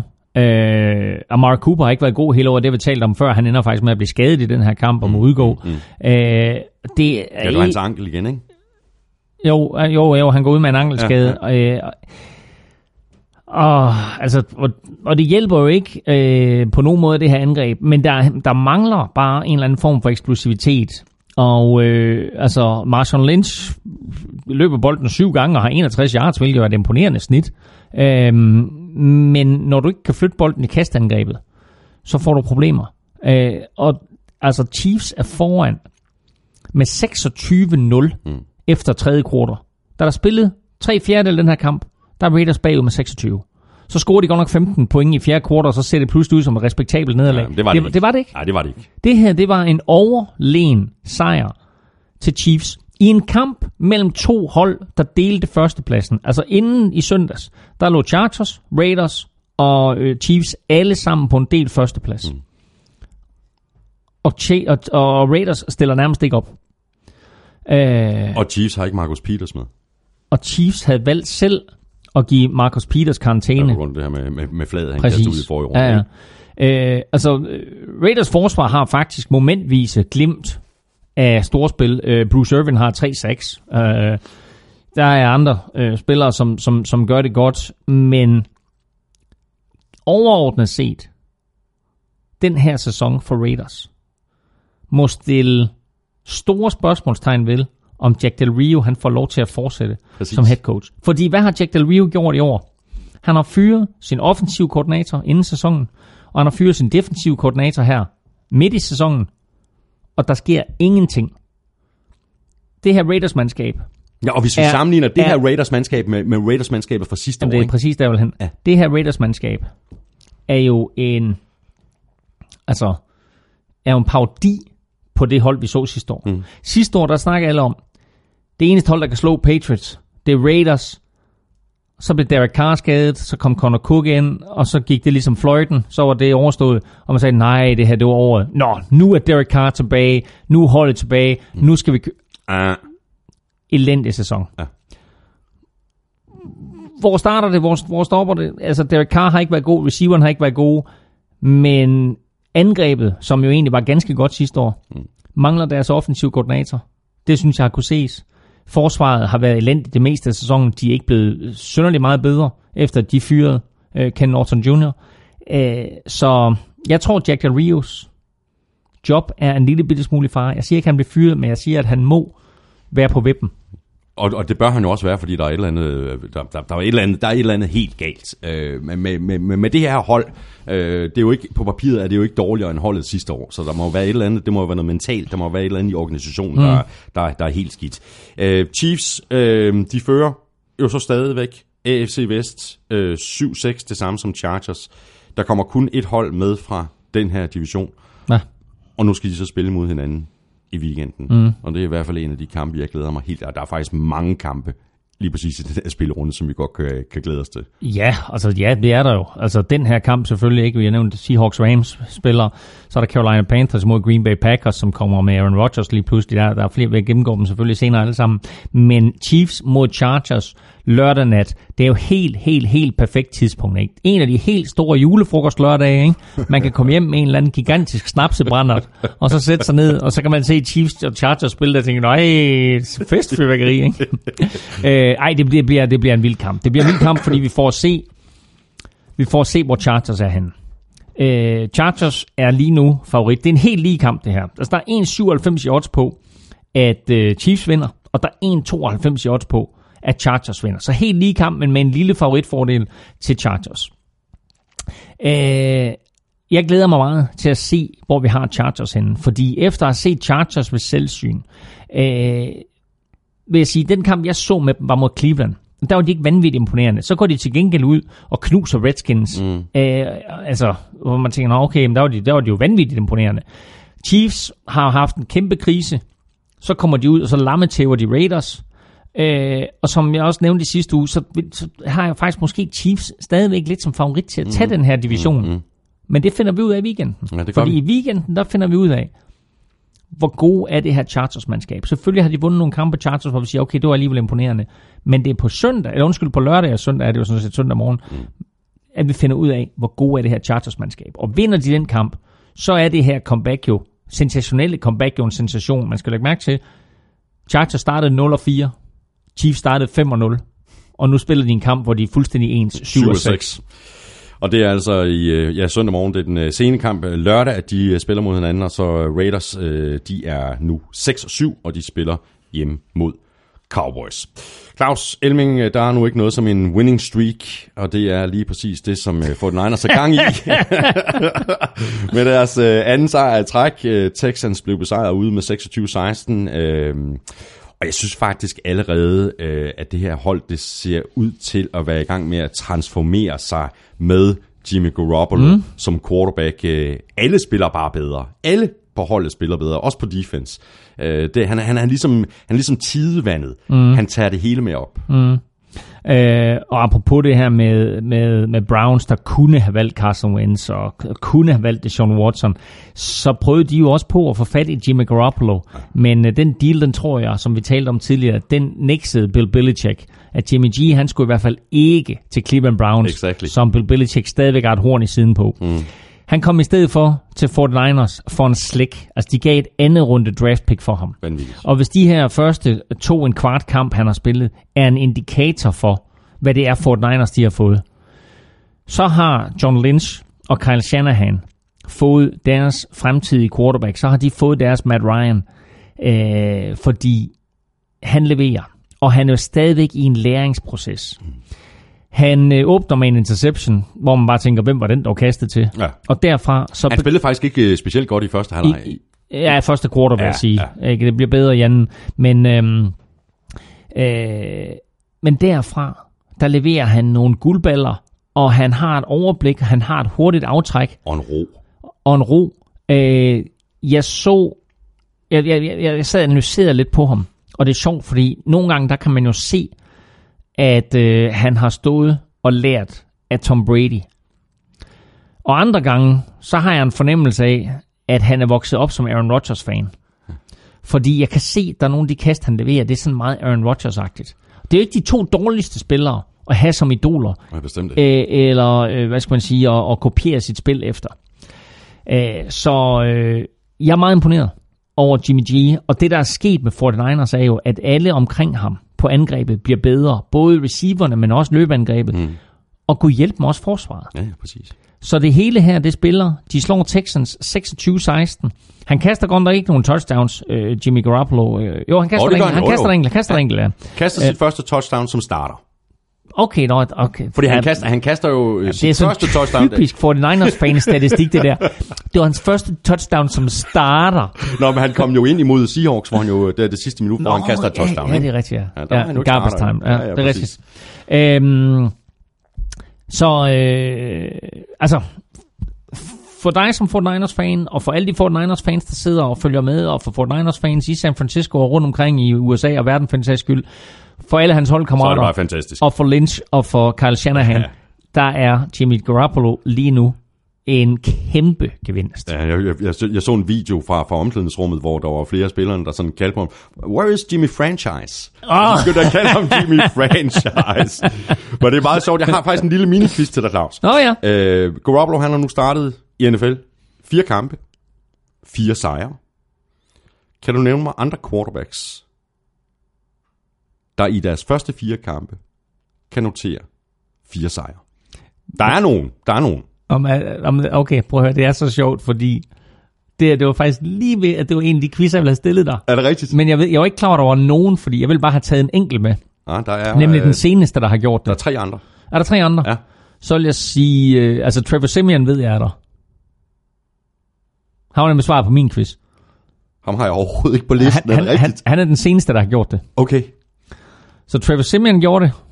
Øhm, så vil jeg sige, måske, hvad ved jeg, Russell Wilson? Roethlisberger 4-0. Drew Brees 4-0. Kurt Warner 4-0. Okay. Så har vi... Og, Trevor Øh, Simeon. og, det, og det, der er sjovt ved det der med Jimmy G og hans fire kampe, det er jo, man skal ikke mærke til, det er jo to for Patriots ja, og to for 49ers. og to for 49ers. Ja, præcis. Vil du, vil du høre nogen, øh, hvor, hvor, hvor det er gået knap så godt? Øh, quarterbacks, øh, som endte med sådan, ligesom Ja. at få nogle ret gode karriere, Ja. men som tabte deres første fire kampe som Pa- starter. Peyton Manning? Ja. Eli Manning. Warren Moon. Okay. Og Joe Montana. Wow.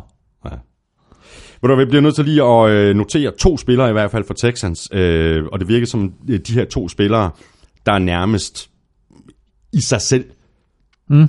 kunne have gjort det slemme ved 49ers. Mm. Og det er DeAndre Hopkins. Ja. Fucking based. Vanvittige catches. Og så Jadavian Clowney. Ja. Lige så stort et based. Øh, ja, og nu talte vi om MVP tidligere, og øh, da jeg sad og overvejede lidt, hvem man skulle have med i den her MVP, øh, altså overvejelser og en top 5, der tænkte jeg, altså, at, at hørte David Clowney hjemme der? Mm. Og altså principielt, så vil jeg sige, det gør han. Altså han kunne godt være helt derop. Jeg synes, at han skal være med, når snakken drejer sig om Defensive Player of the Year. Det Spørgsmålet er, spørgsmålet er om, om Texans øh, med deres fire sejre er i stand til at øh, om det er Devin Clowney på den baggrund, at Texans kun har fået fire sejre, om han så er i stand til at vinde Defensive Player of the Year. Det tror jeg simpelthen ikke på. Men der er da ikke ret mange spillere, der er bedre, end han er lige nu. det er og, det, og, og det, vi snakker altså de sidste vi snakker altså de sidste 7-8 uger, mm. hvor han næsten har været i en liga for sig def- defensivt. Øh, offensivt, DeAndre Hopkins, endnu en gang, vanvittigt. Og altså, den her fantastisk dygtige receiver, som havde så lidt produktion sidste år, blev sat i scene af Deshaun Watson. Og så er det lige meget, om det var Tom Savage, der kaster, der kaster bolden, eller det som det var tilfældet her, t- øh, TJ Yates, der mm, kaster bolden. Mm, mm. Så er han der bare, og så leverer han bare nogle, nogle store plays. Og de her quarterbacks, der, der så, hvordan Deshaun Watson brugte ham, de har bare tænkt, okay, vi skal i hvert fald kaste efter ham der, for ja. han griber bolden. Han griber to touchdowns her fra TJ Yates, øh, og egentlig gør, gør TJ Yates' statistik ganske rimelig. Ikke? Og nogle fuldstændig vanvittige sideline catches også. Og det ene, han har der, er jo det er vildt, mand. Altså, der, er- der, er altså, der er altså lækre fødder, der må man sige. Altså, det er, det er nogle, er noget af det lækreste fødder, vi overhovedet har set i år, det ene catch, han laver på sidelinjen der. Og Texans, de er 4-9. De spiller ude mod uh, Jaguars. Niners, de er 3-10. Juhu! Og de spiller hjemme mod Titans. Og jeg lige sige en sidste ting her, øh, og det er, at øh, jeg faktisk har, jeg vil sige to ting faktisk. Texans ligger lige nu, hvis man kigger på, hvordan draften kommer til at være næste år, mm. så ligger Texans lige nu til at drafte femmer. Men deres pick i første runde, og deres pick i anden runde, tilhører begge to Cleveland Browns. Så lad os sige, øh, hvad hedder det med hensyn til øh, bets, så det jeg kalder ugens bedste bet, min spilartikel ligger inde på Danske Spil, og den ligger på gulklud.dk. Øh, der spiller San Francisco øh, i denne uge imod Tennessee Titans Hjemme. hjemme. Og jeg tror, altså jeg, jeg har ikke været solgt på Tennessee Titans. Jo, jeg har solgt på dem i preseason, og så synes jeg, de er skuffet i løbet af sæsonen. Øh, og i sidste uge, der var mit bud, at man skulle spille imod Tennessee Titans med Arizona Cardinals. Den gik hjem til, jeg tror det var til 240. I den her uge, der giver 49ers 1,75 hjemme over Tennessee Titans, og det er det, jeg kalder fuglens bedste bet. 1,75 for en hjemmesejr til, til øh, San Francisco 49ers. Nemlig. Du havde uh, Browns i uh, picks, uh, Claus. Uh, det var jo rigtig tæt på, at uh, den gik hjem. Uh, Packers kom så igen i fjerde kvartal, hvor de ellers var, uh, var nede med hele to touchdowns, og så fik de så udlignet, uh, og endte altså med at vinde kampen 27-21 i overtime. Jeg synes, at Packers var nærmest sådan apatiske i, i, i store dele af den her kamp i anden, tredje kvartal, øh, og det her det var jo sådan en must-win, og de vidste, at okay, i næste uge, der kommer Aaron Rodgers tilbage, vi skal bare lige vinde den her over Browns, mm. og alligevel, så er det så super tæt på at gå galt. Det burde have gået galt. Ja. Browns burde aldrig have tabt den her. Du grinede lidt af mig i sidste uge, da jeg valgte Browns i picks, og det viste sig også at være dumt, fordi jeg sagde, da jeg valgte dem i picks, der sagde jeg, de vinder den her kamp, Hvis de Hvis- ikke begår fejl. hvis de ikke begår fejl. Og hvad sagde jeg så? Men det gør de jo, Ja, det gør de. og det gjorde de. Og de begik to fejl til sidst i kampen. Et tillod de et kæmpe return med ganske, ganske kort tid tilbage, som gjorde, at Packers kom ind for scoringsafstand. Det betød, at Packers fik udlignet. Og i overtime, hmm. der sejler Deshaun Kaiser lidt rundt, og så bliver han ramt og kaster sådan en øh, skydende højder, tror jeg vi kaldte det i folkeskolen, ikke? som bare du ved, hænger derop, og så er der en Packers-spiller, der intercepter den, hmm. og et par plays senere, så scorer de touchdown øh, og vinder kampen. To kæmpe fejl til sidst i kampen af Browns, der gør, at de var, altså de havde jo den her kamp. De burde have vundet den her kamp. Mm. Og havde de vundet den kamp, så havde Browns fået deres første sejr i år. Og så havde Packers været færdige. Og så havde vi ikke, ikke set Aaron Rodgers. Nej, det havde vi ikke. Nu vinder Brett Hundley den her kamp. Det, der var ambitionen for Packers, da Aaron Rodgers han gik ned, og Brett Hundley kom ind, det var, kan Brett Hundley gå 4-4, så er vi øh, 8-5, når, øh, når Aaron Rodgers kommer tilbage. Og det lykkedes næsten. Det lykkedes næsten. Han gik 3 og 5. Mm. Ikke 4-4, men 3 og 5. Og det betyder, at Packers nu er 7 og 6. Og det er nok til, at Aaron Rodgers bliver aktiveret nu. Det er officielt meldt ud. Han er aktiveret. Mm. Han starter på, på søndag. Øh, og nu skal de selvfølgelig ud og vinde de sidste tre kampe. Og øh, de sidste tre kampe for Packers er jo på ingen måde nemt. De har Panthers nu her på søndag. Giftig kamp i sig selv. Så har de Vikings, så har de Vikings juleaften. Og det er på udebane. Det er på udebane. Så har de Vikings hjemme juleaften, og så har de Lions på udebane. Øh, og det, er- det er jo ikke noget nemt program. Ej, men altså, det, det bliver bare nemmere, når man har Aaron Rodgers som ja. quarterback. Og så skal de tage én kamp af gangen. De skal ikke begynde at tænke på Vikings. Hvad så, Bill Belichick? Fuldstændig fokus. fuldstændig fokus på den her Carolina-kamp. Ikke? Fordi ellers kan det jo være fuldstændig ligegyldigt. Ikke? Hvis de vinder den, Ja. Jamen, og, og, og hvis de gør det på den rigtige måde, og Rodgers han uh, ligner Rodgers, mm. jamen, så bliver det bare et brag af en kamp, når Minnesota de, uh, de kommer på besøg uh, på, på, på Lambeau. Det må man sige. Uh, Claus, nu nævnte du uh, to store fejl, som, som Browns de begik, og det er jo fuldstændig indiskutabelt. Spørgsmålet er, om de ikke også begik sådan en strategisk fejl i fjerde kvartal og i overtime, at de lettede en lille bitte smule af presset på Brett Huntley. Altså, det var ikke, fordi de gik i prevent, men det var ret tydeligt, at Huntley, han, han begyndte i stedet for at sige, nå okay, jeg går dybt, og jeg, jeg hakker mm. til den, og så gik han over i sådan en mode, jamen ved du om, det er fint. Lidt, lidt prevent-agtigt. Mm. Mm. Så, så tager jeg det, som forsvaret giver mig. Mm. Og det var jo den måde, som Packers de kom tilbage på. Ja, og så var der, øh, var der nogle missede taklinger hister her for Browns, som vi ikke så i starten af kampen. Øh, og det betød også, at der var en til Parkers øh, afgørende touchdown. Øh, er jo efter et par missede taklinger godt nok langt nede på banen, omkring 25 er det nøjagtigt et eller andet, hvor han så bryder to taklinger og sprinter direkte ned i endzonen. Det er overtime, kampen er slut, og så fortsætter han ellers, fordi spillertunnelen er lige der, hvor han løber ind i Var det ikke endzonen. Adams? Hvad sagde jeg? Nej, jeg sagde, det var en til Parker. Parker, Nej, ja. han, der var til Parker, eller der var til Adams, ikke? Altså, Same, det, same. Det hedder Devontae, ikke? Altså, nej, undskyld. Devontae Parker spiller selvfølgelig for, øh, for øh, Dolphins. Devontae Adams for, for Packers. Øh, Devontae Adams sprinter ned i endzonen, scorer, og fortsætter direkte ud i tunnelen, og der løber spillerne bare direkte efter ham. Kampen er overstået. Øh, anden uge i træk, at Packers vinder på touchdown i overtime. Jeg er rystet over at finde ud af, at det kun er sket én gang tidligere i NFL-historien. At der er et hold, der har vundet to uger i træk på et touchdown i Ja. overtime. Ja. Den anden, det, det, det andet hold, der gjorde det, det var Chicago Bears tilbage i 2001. Og det sjove det hele, det var, at en af de kampe, dem sad jeg og kommenterede sammen med Jimmy Borgård. For det var Chicago Bears imod Cleveland Browns. Hvor Cleveland var foran med to touchdowns med 32 sekunder igen. Også dengang, der kunne de finde ud af det der. Så udligner Bears, eller så udligner, øh, ja, så udligner Bears. Øh, de, de scorer touchdown, så sparker de onside kick, får det onside kick og scorer. Øh, og så i overtime, der intercepter Mike Brown bolden og scorer touchdown på en interception. Det gjorde, at han kunne hjælpe med ugen efter igen.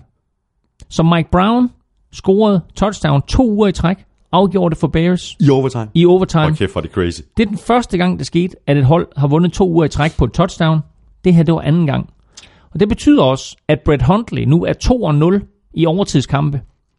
Aaron Rodgers i overtid i sin karriere, Ja. 1 7. Ja, ikke så godt. Ikke? Så altså, konklusionen må være, Brett Huntley er Han skal ind i overtime. bedre. Nå ja, man kan sætte ham ind i overtime. Nå, Claus, vi, vi kan lige nå en kamp mere, inden uh, vi skal have delt nogle uh, taffeltips ud. Uh, og det er en kamp, uh, og et resultat, som jeg overhovedet ikke havde set uh, komme. Uh, Fik du sagt, hvem de spillede mod og sådan noget? Hvad, hvad? Nej, det er da rigtigt. Jamen, bortset vi har snakket lidt om det. Ja, ja. Nej, uh, Packers, de er 7 og 6. De spiller ud mod Panthers, og så Browns, de er 0 og 13. Og de får besøg af Ravens. Så til den her kamp, som jeg ikke kan se komme. Øh, Bears, de slog Bengals ude med 33-7. Hadafar. Præcis. Øh, Jordan, Hadafar. Jordan Howard, han øh, kunne ingenting mod 49ers i forrige uge, men øh, det kunne han imod Bengals. 23 løb for 147 yards og to touchdowns.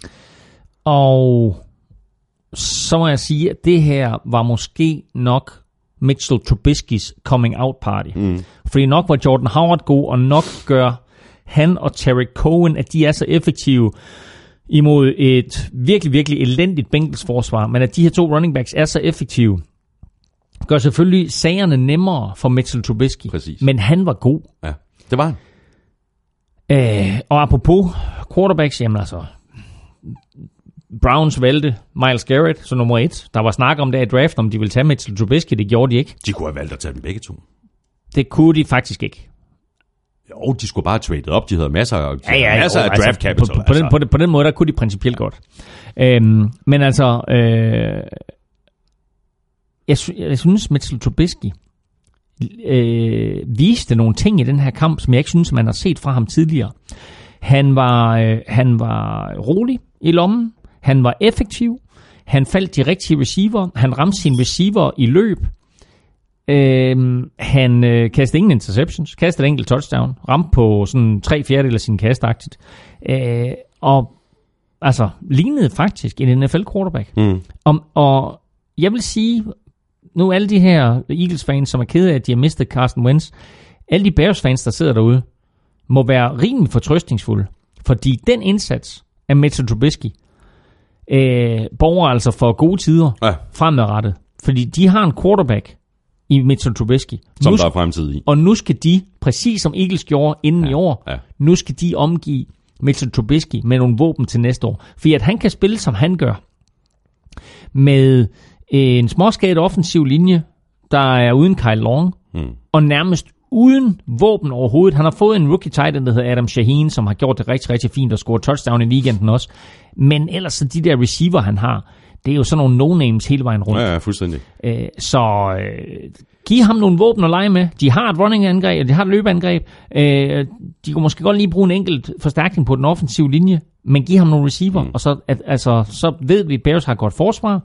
Nu har de fået en quarterback. Det her Bears-mandskab, det er ikke langt fra at Nej. være slagkraftigt. Nej. Så der er masser af god grund til at have optimisme i Chicago. Til gengæld så må Bengals fans øh, sidde og skamme sig, fordi det var en fuldstændig pinlig indsats af Bengals. Altså, de var i en situation, hvor de stadigvæk havde en wildcard-plads at, at kæmpe for, mm. og så taber de hjemme med 7-33 til Bears. Mm. Jeg ved godt, at de, øh, at de manglede Vontaze Perfect, men det er jo ikke nogen undskyldning.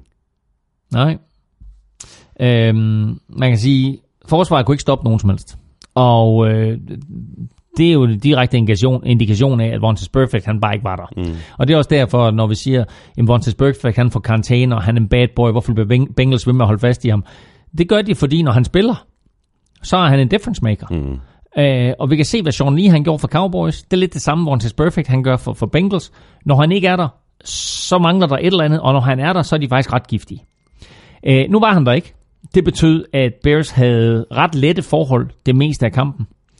Det betød også, at de taber 33-7. Og efter kampen på preskonferencen står Marvin Lewis og siger, jeg har ingen ord for det her.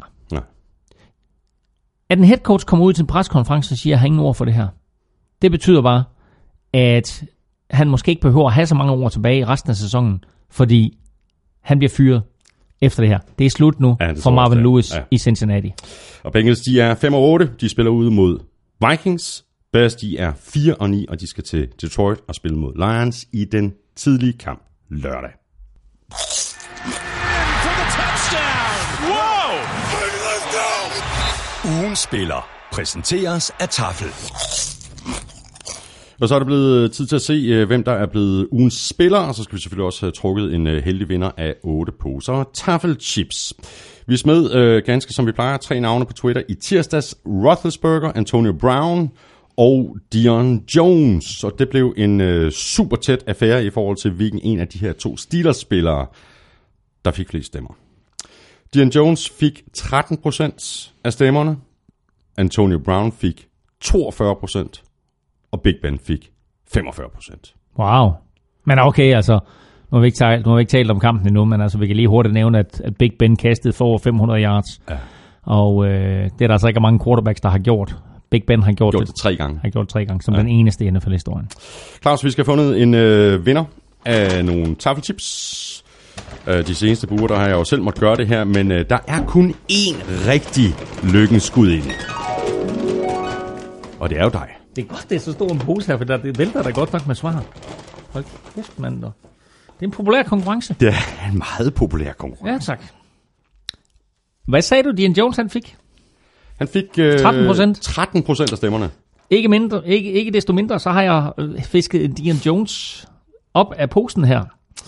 Og øh, Han skriver, Dion Jones som ugen spiller, fantastisk MLB, middle linebacker, og vi skal, vi skal smutte til Randers. Det er ikke Randers, det der. var det ikke? Nej, det var, det var ty. Ja, det er, nu skal jeg lige tænke mig om. Det var på baneren der. Hver, og hver, hver onsdag op på baneren, der spiller de i Randers. Ja, det er dejligt. Kasper Nørgaard Baneson fra Randers. Vi fik, øh, vi fik jo ikke specielt meget ros, øh, nogen af os, øh, for vores øh, dialekt i, i sidste uge. Jeg synes, din ringste dialekt var Ja, virkelig jeg god. synes også, der var en pisko. Ja, Ja, jeg er også lidt øh, ja jeg, synes, skuffet. jeg synes faktisk, du er virkelig god til Ringsted. Ja, Revsbæk, ja, han, var, han var ikke imponeret. Det Nej. kunne vi godt, vi godt Nej, gå nej. i, i træningslejr. Nå, men uh, stort tillykke lykke her til uh, Kasper Nørgaard Ja, Banson. der kommer, der kommer lige en kasse tips til dig, Kasper. til Randers. til Randers. Og øh, alle andre, øh, ja, og Kasper i øvrigt også, øh, har en øh, ny chance for at vinde sådan en kasse med taffelchips i næste uge. Tjek NFL-showet på Twitter på tirsdag, hvor vi nominerer de her tre spillere, og så stemmer du på din favorit på mailsnabelag.nflshowet.dk. Du skriver bare dit bud i emnelinjen, og i selve mailen, der skriver du dit navn og adresse, og så er du altså med i lodtrækningen om 8 poser chips fra Tafel.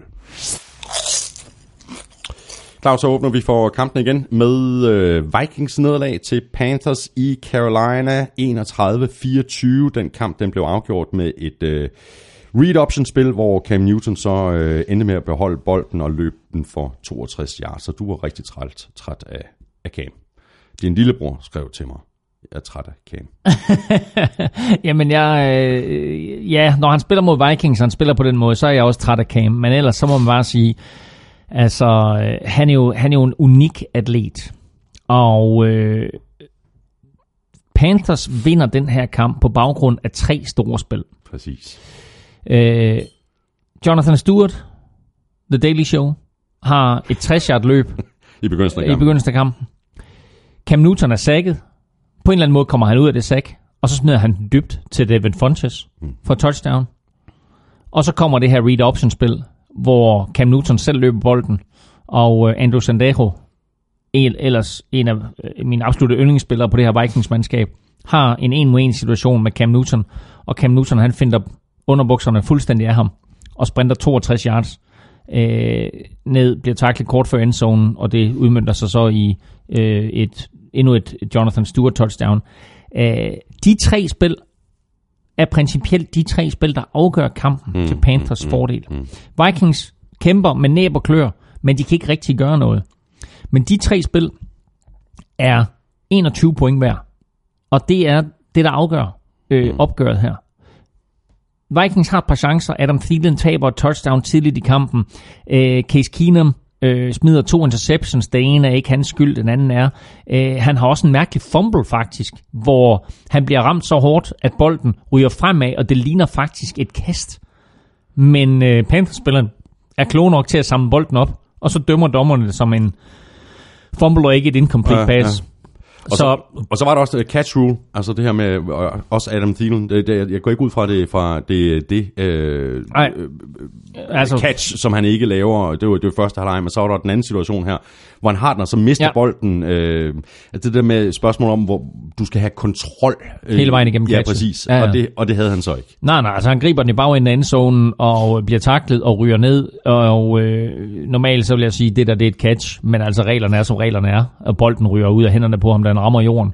Og man skal beholde kontrollen over bolden. Så øh, øh, jeg tror, at Des Bryant er enig med Adam Thielen i, at den der bold var grebet, og Megatron sad nok også et eller andet sted og sagde, at den der bold er grebet. Mm. Men altså, de har alle tre været offer for den her vanvittige regel. Mm. Øh, men altså, Panthers sætter 31 point på tavlen.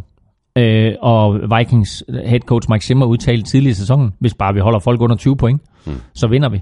Og øh, det har de gjort i store dele af sæsonen. Vikings, de scorer 24 point, øh, og er jo tæt på at, at faktisk komme tilbage. De udligner faktisk til 24-24, efter at være nede med 10 point. Så udligner de til 24-24, først på et langt touchdown af netop Adam Thielen, og så efter en interception af netop Andrew Sandejo, som jeg nævnte før, mm. øh, hvor de så kommer helt ned på femmeren og ikke kan få den ind derfra, Vikings.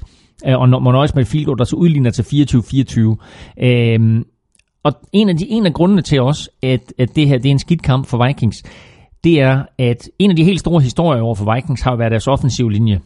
De hiver to nye tackles ind, de starter to nye guards, de får en rookie center ind i Pat Elfline. Helt ny offensiv linje, mm. som har været virkelig, virkelig god for dem. Mike Ramos på højre tackle, han er ude. Pat Elfline på center, han er ude. Og i løbet af kampen, der bliver Riley Reef skadet. Det ham, er som har, har, har 3 ud af 5, Thomas. Ja. jo, det er 61-62 procent, fordi det, de er lidt større end de andre. drenge. Det er 60 procent af den offensive linje, den her dygtige offensive linje, som pludselig mangler. Hmm. Øh, samtidig med, at den spiller, der normalt starter på højre guard, han ender at spille center. Så det er faktisk fire spillere, som er nye på deres positioner. Men man kan også, På- godt, se på det den her på man kan også godt se det på statistikken, Claus. Fordi, øh, og måske noget, som du som Vikings-fan og, og andre Vikings-fans og, og Vi- Vikings selv, måske skal være en lille bitte smule nervøse for mm. her på vej ind i Præcis. slutspillet. Øh, fordi Case Keenum, han blev sækket fem gange i løbet af de første 300 kastespil, som han mm. foretog i år. I løbet af de seneste 104 kastespil, der er han blevet sækket 10 gange. Mm. Det er ret vildt. Ja. Øh, ja, og, og det er jo lidt bekymrende, og det er jo et spørgsmål om, at den her offensive linje jo desværre øh, er, er lidt skadesramt i øjeblikket. Og det viser sig også i løbet af angrebet, altså øh, der var jo ingenting at komme efter overhovedet. Latavius Murray, som jo ellers har spillet sig rigtig, rigtig flot op i løbet af den her sæson, han løb bolden ni gange for 14 yards. Øh, og endnu en gang så viste Jerick McKinnon sig som, som deres bedste våben her. Han løb bolden 7, yard, eller 7 gange for 46 yards. Øh, Case Keenum havde selv et par løb for 40 yards, men altså overordnet set, så var der ikke noget løbeangreb mm. for Vikings. Og det vil sige, det hang, afhang igen af Case Keenums effektivitet som quarterback, og der var han jo rimelig effektiv, bortset fra, at han bliver sækket seks gange, han kaster to interceptions, og han laver en fumble. Øh, og så siger man, hold da kæft, øh, altså lortekamp for ham, ikke? Egentlig ikke. Mm, altså han spiller faktisk rimelig godt, bortset fra alt det der. Mm. Øh, så at Vikings er tæt Ja, og der er en god grund til, hvorfor han er så presset. Jamen det er jo netop, netop fordi, at, at, at den offensive linje Ja. ja. jo er nede på ja, tre backups, ikke, og en, en fjerde principielt. Øhm, men, men det er lidt vildt, at Vikings er så tæt på at vinde den her kamp mod et af de andre powerhouses i NFC, på baggrund af alt det, jeg lige har ridset op. Mm. Så altså, jeg er rimelig fortrøstningsfuld på den måde, at Vikings stadigvæk er et rigtig, rigtig godt mandskab. Men jeg er rimelig bekymret, tager i betragtning af, at jeg har ikke hørt endnu, om Riley Reef er med i weekenden, og det skal lige siges også, at tight end Kyle Rudolph også udgik med en skade, og jeg har stadigvæk heller ikke hørt, om han er med. Og samtidig, så er Jerick McKinnon nu meldt questionable til weekenden. Så altså, sådan rimelig problematisk mm, mm. Øh, her inden, inden kamp. Altså, så er det heldigvis Cincinnati Bengals, de spiller mod. Det burde være en, en overkommelig modstander, men altså stadigvæk NFL, NFL, any given Sunday. Og de øh, spiller nemlig øh, hjemme mod Bengals Vikings, der jo er 10-3, Panthers de er 9-4, og de får besøg af Packers. Har vi et, øh, et betting-forslag øh, forslag til den kamp øh, Uha. fra, fra oddset? Altså Panthers mod, mod, mod øh, Panthers imod Packers. Øhm, ja, altså jeg kan da sige, jeg kan da Det er, jo en, det er jo en Cam Newton i topform, ikke?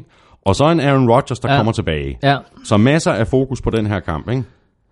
Jo, altså, og det er jo en must Og så- så vigtigt, og, og det er jo en ja. must, must win kamp for Packers selvfølgelig. Øh, lad os lige se, oddsene på den her kamp hedder 1,65 for en hjemmesejr til Carolina Panthers, og 2,35 til en Green Bay Packers sejr. Hmm. Øh, altså jeg vil faktisk sige 2,35 for Packers med Aaron Rodgers. Det er altså ikke helt tosset. Nej, det er ikke helt tosset. Vi har Nej. bare ikke set ham. Nej, vi har ikke set ham, men altså, han, han er bare unik. Øh, men spørgsmålet, Ja, ja, er så, spørgsmålet er så igen, altså, Packers forsvar, altså, øh, Vikings forsvar tillader 31 point. Hvad tillader Packers forsvar? Ja. Altså, men, øh, men jeg, jeg tror faktisk, det bliver en tæt kamp. Lad os lige, og ved du, jeg kan godt forestille mig faktisk, at det, det bliver en højt scorende affære. Lad os lige prøve at tjekke, hvad over under er på her.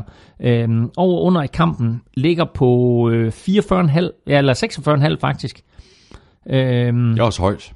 Ja, altså hvis de kan score over 44,5... Ej, de to mandskaber kan godt lave over 44 Ja, det point kan de til sammen. godt, ja. Det er der 1,72 for.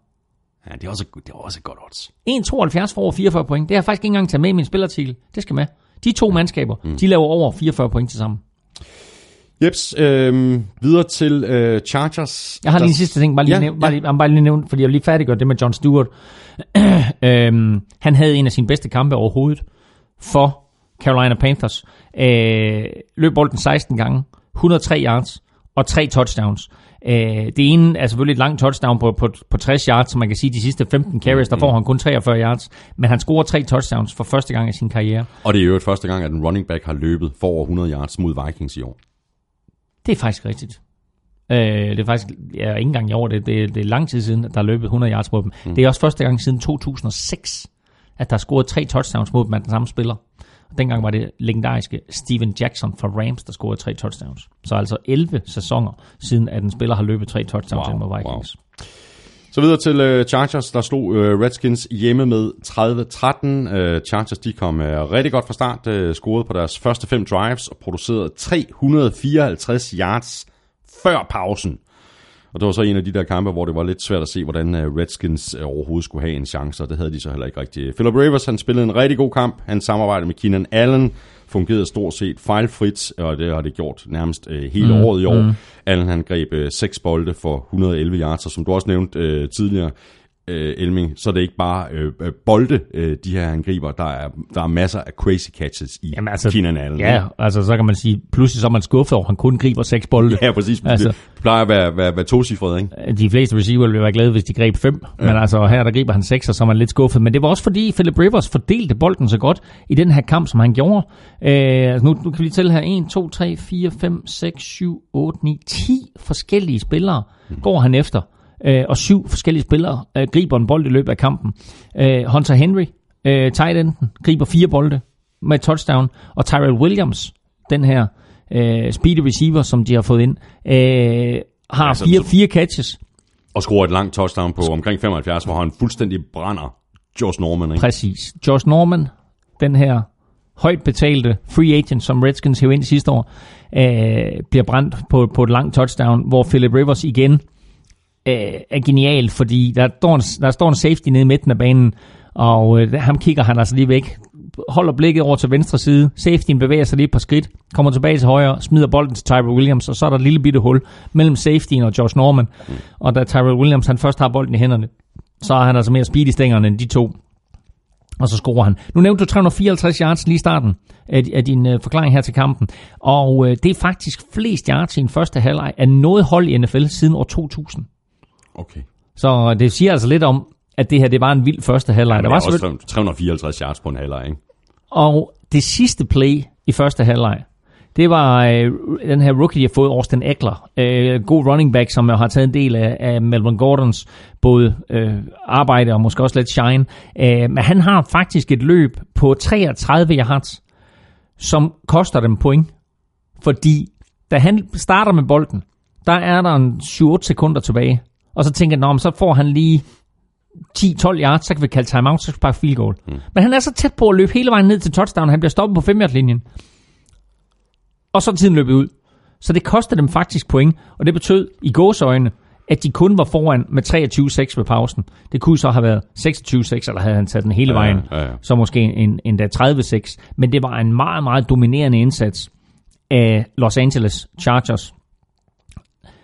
Læg mærke til, at jeg sagde Los Angeles. Mm-hmm. Øh, og som jeg nævnte lidt tidligere, jeg så dem imod Browns, og der var de altså ikke lige så eksplosive og lige så effektive, som de var i den her kamp. Øh, og så kan jeg sige, det siger faktisk lidt om Browns forsvar, fordi Browns forsvar har faktisk et par rigtig dygtige spillere, som man bare skal holde øje med de sidste tre kampe i år, og så selvfølgelig de kommende sæsoner. Øhm, men det siger altså også, at det her Chargers-mandskab har den kvalitet, som mange af de her hold, der gør det godt, har, nemlig at de gør bare tilstrækkeligt til, Ja, hvad ja. der skal til for at vinde kampe. Det har, de gjort, det har de gjort nu her i de sidste ni uger. De har vundet syv af deres sidste ni kampe, Og fire i træk. og fire i træk. Og hvis man tænker tilbage på starten af sæsonen, ikke? altså imod Broncos, og hvem var den anden lige i starten af sæsonen, hvor de jo faktisk er med i kampen, og så er det fordi, de har den der young ho kicker, mm-hmm, som, øh, som, som, som brænder for dem, ikke? Og, og faktisk er, er lidt skyldige, at de ikke vinder de her to kampe. Det her Chargers-mandskab er blandt de allerbedste i år. Mm. Og de er blevet varme på det helt rigtige tidspunkt. Nu er det spændende, at vi har talt om øh, øh, den her, øh, det her opgør imod øh, Chiefs i den kommende weekend. Ja. Hvis, lad os sige, at Chargers de taber den kamp, så er det ikke helt slut, fordi de har i hvert fald et forholdsvis overkommeligt schedule resten af vejen efter Chiefs. Mm. Det er Jets og Raiders. Så det er ikke helt slut, hvis de taber. Nej, og, og, nej, og vi har jo sådan set, vi har jo lidt luft i tanken, at man måske kunne komme i slutspillet med 9 og 7. Mm. Øhm, altså lige nu, øh, der ligger Titans med 8 og 5, men jeg kunne godt se Titans tabe de tre sidste. Øhm, så, har du, så har du Buffalo på 7 og 6, og du har Baltimore på 7 og 6. De kunne også godt ende 9 og 7-agtigt et eller andet. Øh, så du kunne principielt godt komme ind med 9 og 7. Øhm, jeg tror, de skal vinde de sidste tre, mm. Chargers. Mm. Men det starter også med den her, fordi slår de Chiefs, så øh, står det 1-1 i kampe mellem dem. Chiefs vandt jo den første mellem de to. Står det 1-1 i kampe mellem dem, så bliver det internt i divisionen omkring, hvem der har vundet flest kampe, som så bliver afgørende. Øh, og det har jeg faktisk ikke lige overblik over lige nu, hvordan det ser ud. Øh, men altså, jeg vil bare sige, søndag, eller undskyld lørdag, er første store skridt på vejen. Taber, taber Chargers. Altså, jeg, jeg, jeg er tæt på at sige de ude, Thomas, hvis de taber. Fordi der er altså... Men så er Chiefs ude, hvis de taber. Hvis Chiefs, Det, det hold, der taber, er ude så. Jeg noterer mig bare, at Chargers har det nemmeste schedule af de to. Så når de er forbi Ja, ja. den her, det her indbyrdes op. ja. Men hvad, hvad, har, hvad, havde, hvad havde Chiefs tilbage? Og hvor jeg havde det... Chiefs, Chiefs har dem her, der har dem her. De har Chargers, så har de Dolphins og Broncos. Ikke? Ja, ja det er, er de, Dem skal de vinde. ja, det skal de. Ikke? Så altså, vi, jeg, jeg tror, vi med sindsro kan sige, at- Chiefs... Ja, og så på den anden side, Dolphins har jo pludselig spillet sig ind i slutspillet også. Ja. Prøv at høre, vi sidder bare vi sidder gidsner nu, Ja, det gør vi. Og, og det, er det, det, det er det, der kommer til at ske her. Mm. Ikke? Altså, vi har håbet at få en del svar efter den spillerunde, vi lige har været igennem. Ikke? Mm. Vi har også Vi fået, får- nogle, vi vi, får- har fået nogle svar med fået en masse spørgsmål. Ja, vi får endnu flere spørgsmål.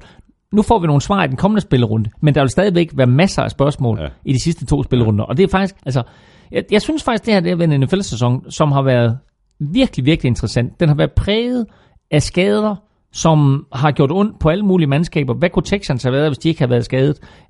Hvad kunne Packers have været, mm, et cetera? Hvad sker der med Eagles nu? Øh, men jeg synes, den er spændende, fordi jeg kan ikke mindes, at vi så sent i sæsonen har haft så mange ubekendte og så mange ubesvarede spørgsmål, mm. og vi heller ikke efter den kommende spilrunde sådan er helt sikre på, hvad der kommer til at ske. Nej, det er vi bestemt ikke, og lad os bare krydse fingre for, at øh, slutspillet bliver øh, noget bedre end det slutspil, vi, vi fik sidste år, fordi det var ikke godt. Det var ikke godt. Det var, det var, det var ret kedeligt og ganske forudsigeligt. Ja. Chargers, de er 7 og 6. De spiller som sagt ud mod øh, Chiefs i den øh, sene lørdagskamp. Redskins, de er 5 og 8, og de får besøg af Cardinals. Så så vandt øh, Broncos sørme en kamp. De havde ellers øh, tabt, hvad var det? 8 i, Otte i træk. 8 i træk. Øh, men de vandt altså med øh, 23-0 over Jets, øh, som ellers har overrasket positivt i år. Det gjorde de så mildt sagt ikke i søndags. Øh, der lignede de faktisk mere eller mindre det hold, som vi troede, de ville være, før sæsonen den gik i gang. Og så, som vi også har talt om, så mistede de så ovenikøbet øh, Josh McCown, der gik ud med en, en skade på sin øh, kastehånd. Øhm, hvad skal, vi, hvad skal vi sige til det? Det var da temmelig overraskende, at øh, Broncos de lige pludselig kunne, øh, kunne sætte point på tavlen og, og ovenikøbet luk- lukke fuldstændig ned for Jets. Ja, og, og tildelte, tildelte dem øh, et æg. Øh, og der kan man sige, altså Josh McCown, han spillede jo stor del af kampen. Jeg tror først, det var i, var det ikke i slutningen af tredje kvartal, han udgik. Øh, men altså, de, altså øh, Broncos var i stand til at køre nogle lange angrebsserier af, som tog en masse tid af klokken. Øh, Jets var meget ineffektive, når de havde bolden. Det var sådan noget 3 ud, 4 ud, 5 ud-agtigt. Altså, det var, øh, det var ganske, ganske kort angrebsserier, de, de fik lov til at køre. Jeg har, har Ja. faktisk skrevet ned her i første halvleg, der fik Jets 27 yards på 11 løb. McCown fumblede, completed 3 af 6 for 18 yards, plus en interception. Ja. Holdet sluttede med 100 total yards. Havde de 100 yards? 100 total yards. Hold nu kæft.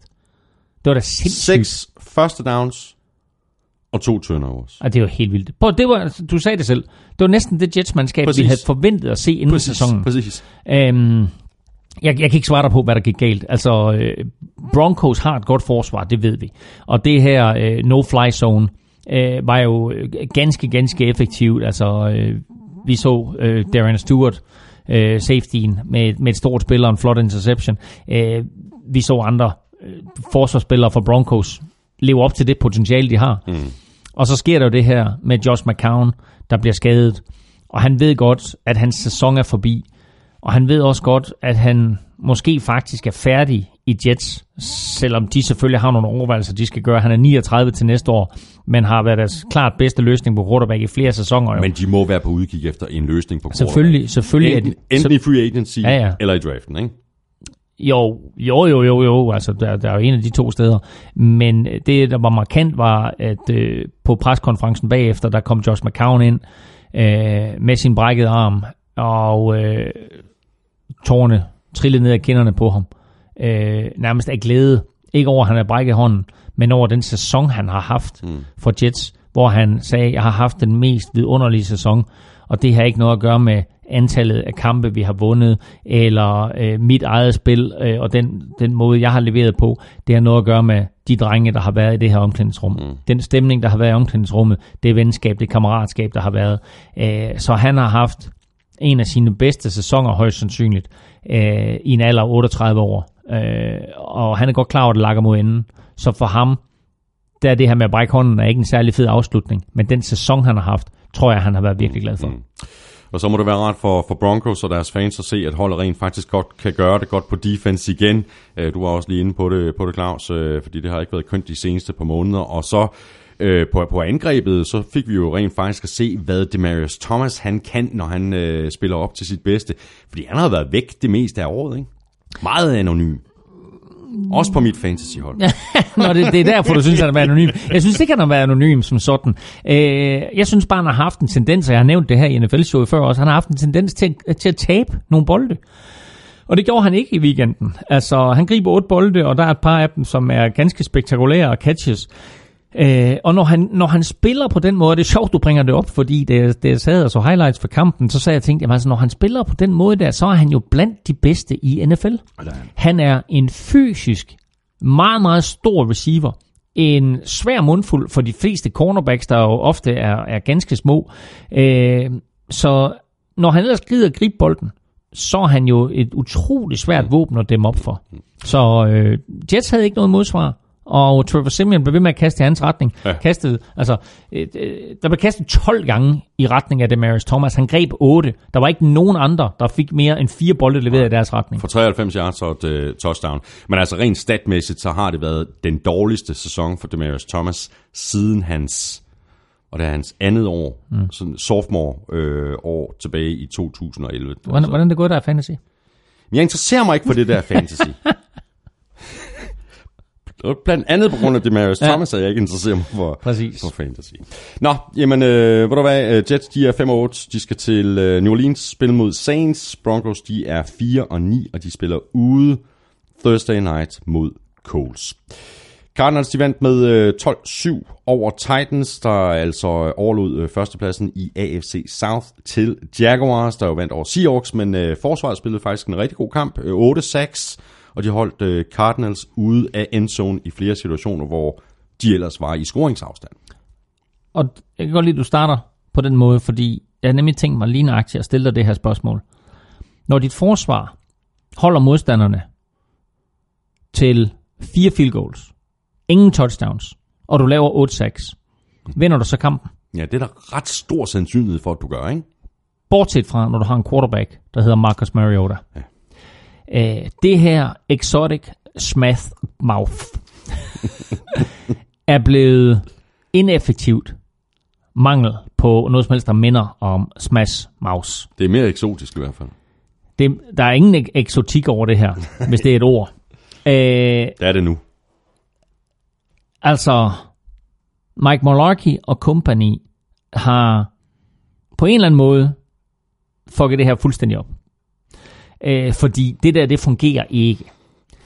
De scorer et touchdown. Derrick Henry, øh, fristes man til at sige, selvfølgelig er manden, der scorer det touchdown.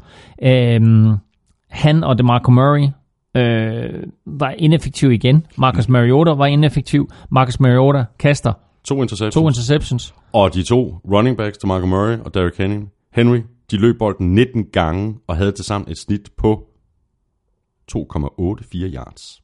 Ja, 19 gange til sammen for 54 yards. Ja. Øh, vi vidste godt, at Cardinals havde et godt forsvar. Så det her, det blev en lavt scorende affære. 12-7 ender det til Cardinals. Alle Cardinals point scoret på field goals, ugen efter, at Fort Niners vandt en kamp med deres kicker, Robbie Gold, der scorede fem field goals. Øh, så øh, her har vi altså endnu en, et indikament af, hvor vigtig kicker kan være. Ja. Øh, men jeg synes også, at det her faktum, at Titans med den defensive indsats ikke kan formå angrebsmæssigt at score nok point, ikke kan formå at vinde den her kamp, siger alt om, at de hører ikke hjemme i slutspillet. Og altså, Titans... Ved du, hvor mange sacks de har lavet i de sidste tre kampe? Titans? Nej, det ved jeg ikke. 20. 20 sacks på tre kampe. Har de det? Det er jo helt crazy. Det er helt vildt. Det er helt crazy. Nå. Deres resterende program hedder 49ers. Så hedder den Rams og Jaguars. That's altså, not easy. I hvert fald ikke de to sidste. Nej, nej, jamen altså, som jeg nævnte Ja, tidligere, ja. jeg har Fort Niners som favorit til at Mm, vinde på mm, hjemmebane. mm. 1,75 giver de, men de to sidste, Rams og Jaguars, det er jo ikke kampe, de kan forvente at vinde. Nej. Øh, så, så det er klart, at de skal ud og vinde den her kamp mod Fort Niners, hvis de skal gøre sig håb om slutspillet. Men jeg kunne godt se dem tabe alle tre, gå 8-8 og miste slutspillet. Mm. Og så må vi se, om Chiefs eller Chargers kan, kan, kan fedte sig ind der, og Baltimore Ravens tror jeg får en plads. Og så er, er spørgsmålet, hvem der får den sidste. Mm. Øhm, men, øh, men altså, øh, ikke imponeret på nogen måde over Titans. Heller ikke her. Øh, en, man derimod godt kan tillade sig at være imponeret over, det er Fitzgerald. Øh, han greb fem bolde for 44 yards. Det var ikke så forfærdeligt meget, men det var lige akkurat nok til at bringe ham op på tredjepladsen på listen over spillere med flest receiving yards. Han er nu op på 15.311, passeret Randy Moss, mm. øh, der nu så er på fjerdepladsen. Og øh, der er kun to spillere, han jagter. Øh, den ene kan han nå, det er Terrell Owens på andenpladsen. Ja. Jerry Rice bliver lidt mere op ad bakke. Han er en 6-7.000 yards øh, foran. Ja, han er på 21.000 og et eller andet. Øhm, hvad hedder det? Det, er- det, det er godt, at du bringer den statistik på banen, for det var også en af de quizzer, jeg har overvejet til dig i den her uge. Hvem de to, der var foran Fitzgerald var. Fordi Den tror jeg faktisk, vi har været omkring, øh, Ja, jeg tror også, vi har været omkring den. Men, men det kan være interessant at... men, men det sjove det hele, det er det der med, at det er Terrell Owens, der ligger deroppe. Ikke? Fordi Jo. Jerry Rice ved alle, at han er etter. Ja. Men det er meget sjovt at tænke på, at Terrell Owens, han er toer, og nu er blevet forbigået to gange i, i Hall of Fame. Ja, ja. Jamen, det kommer heller ikke til at ske, og han kommer ind. Jeg tror også, han kommer ind, ja. Ja. Men, øh, jamen, og så nævnte vi så også øh, Randy Moss. Kan du nævne nogle andre, der er helt oppe i toppen af den her liste? Øh, sige uh, Tony Gonzalez, selvfølgelig. Yes. Ja. Øh, Isaac Bruce. Ja. Øh, hvad, hvad mangler jeg mere? Hvad, hvad tænker, hvor langt skal jeg gå ned i rækkerne? Altså, hvad, hvad du? nå, men det, det, er jo, det er jo en øh, klassisk øh, NFL-søde top 5, så det er jo en, det er jo en 10 navn, vi er ude efter, ikke? Nå, okay, vi er ude, ude efter 10 Okay, altså Rice 1'er, Terrell Owens 2'er, Fitzgerald 3'er, Moss 4'er, Ja. Gonzalez 5'er. Ja, det tror jeg faktisk, han er. Ja. Nå, nej, jeg troede, Nej. du havde, jeg troede, du havde lidt. Nej, jeg har ikke... Jeg har Okay. ikke nej, jeg, nej. Isaac Bruce, vil jeg sige, er deroppe. Marvin Harrison. Robinson, Ja, præcis. Steve Smith. Er han deroppe? Ja, Okay. Ja, han er jeg tror, han er 7 eller 8 Okay, eller ja. sådan noget. Okay, nå, jeg troede, du havde listen. Jeg har ikke... Nej, jeg har ikke... øh, Jeg Nå, har ikke, kan- jeg har altså- ikke en liste. Jamen, så lad os da finde den. Vi finder den. Du har, du har internetadgang, det er så smart og moderne. Hvis vi er top 10 receiving yards NFL career, uh, NFL receiving yards leaders, Jerry Rice, 23.000 har han faktisk næsten. Terrell Owens 2'er, Larry Fitzgerald 3'er, Randy Moss 4, Isaac Bruce 5'er, Tony Gonzalez 6'er, Tim Brown glemmer vi. Ja. Tim Brown 7'er, Steve Smith 8'er, Marvin Harrison 9'er, og så Reggie Wayne 10'er. Det er meget sjovt. Så altså to Colts-spillere der på 9 og 10, og så Andre Johnson 11'er. Yes. Det var en, en episode top 5. Præcis. Skal lige notere en enkelt spiller for, for Cardinals, outside linebacker Chandler Jones. Uh, han har nu uh, 25 tackles bag line of scrimmage for sæsonen. Det samme som Ja. Jadavian Clowney. Ja. Uh, jeg vil så sige, øh, nu kalder du ham outside linebacker. Jeg har, jeg har ham jo på min, uh, mit trekvarthold her som defensive end. Uh, så Okay. så han, er- han, han, er, han er sådan en tweener mellem uh, defensive end og outside linebacker. Hvad, hvad sagde du ham på nu? 25 taklinger bag line of scrimmage. Ja, det er imponerende. Men altså, øh, vi nævnte det også for et par uger siden, at, at han jo indgik i en trade før sidste sæson mm. med, med Patriots, hvor Patriots fik en offensive lineman, der hed Jonathan Cooper, og så kom Chandler Jones til, øh, til, til Cardinals. Jeg tror mere, det er et spørgsmål om, at, at Chandler Jones på en eller anden måde var røget unådet hos Bill Belichick, fordi jeg kan ikke forstå, at de ikke kan, kan bruge ham. Nej. Og det kan de helt sikkert på nuværende tidspunkt. Der tror jeg, det ville ønske, at de havde ham. Ja. Øh, men han har, han har gjort det virkelig, virkelig godt den tid, han har været i Cardinals. Og Cardinals, de er 6 og 7, og de spiller ude mod Redskins. Titans, de er 8 og 5, og de skal til øh, San Francisco og spille mod 49ers. Og så er vi nået til den kamp, som du er inde og se i øh, sidste weekend. Det var en kamp mellem Rams og Eagles. Øh, to klare bud på hold, der kan nå rigtig langt i slutspillet. Og på trods af, at øh, Eagles altså mistede Carson Wentz, så vandt de med 43 35. Sikke en kamp. Øh, hvordan oplevede du den her kamp, Claus?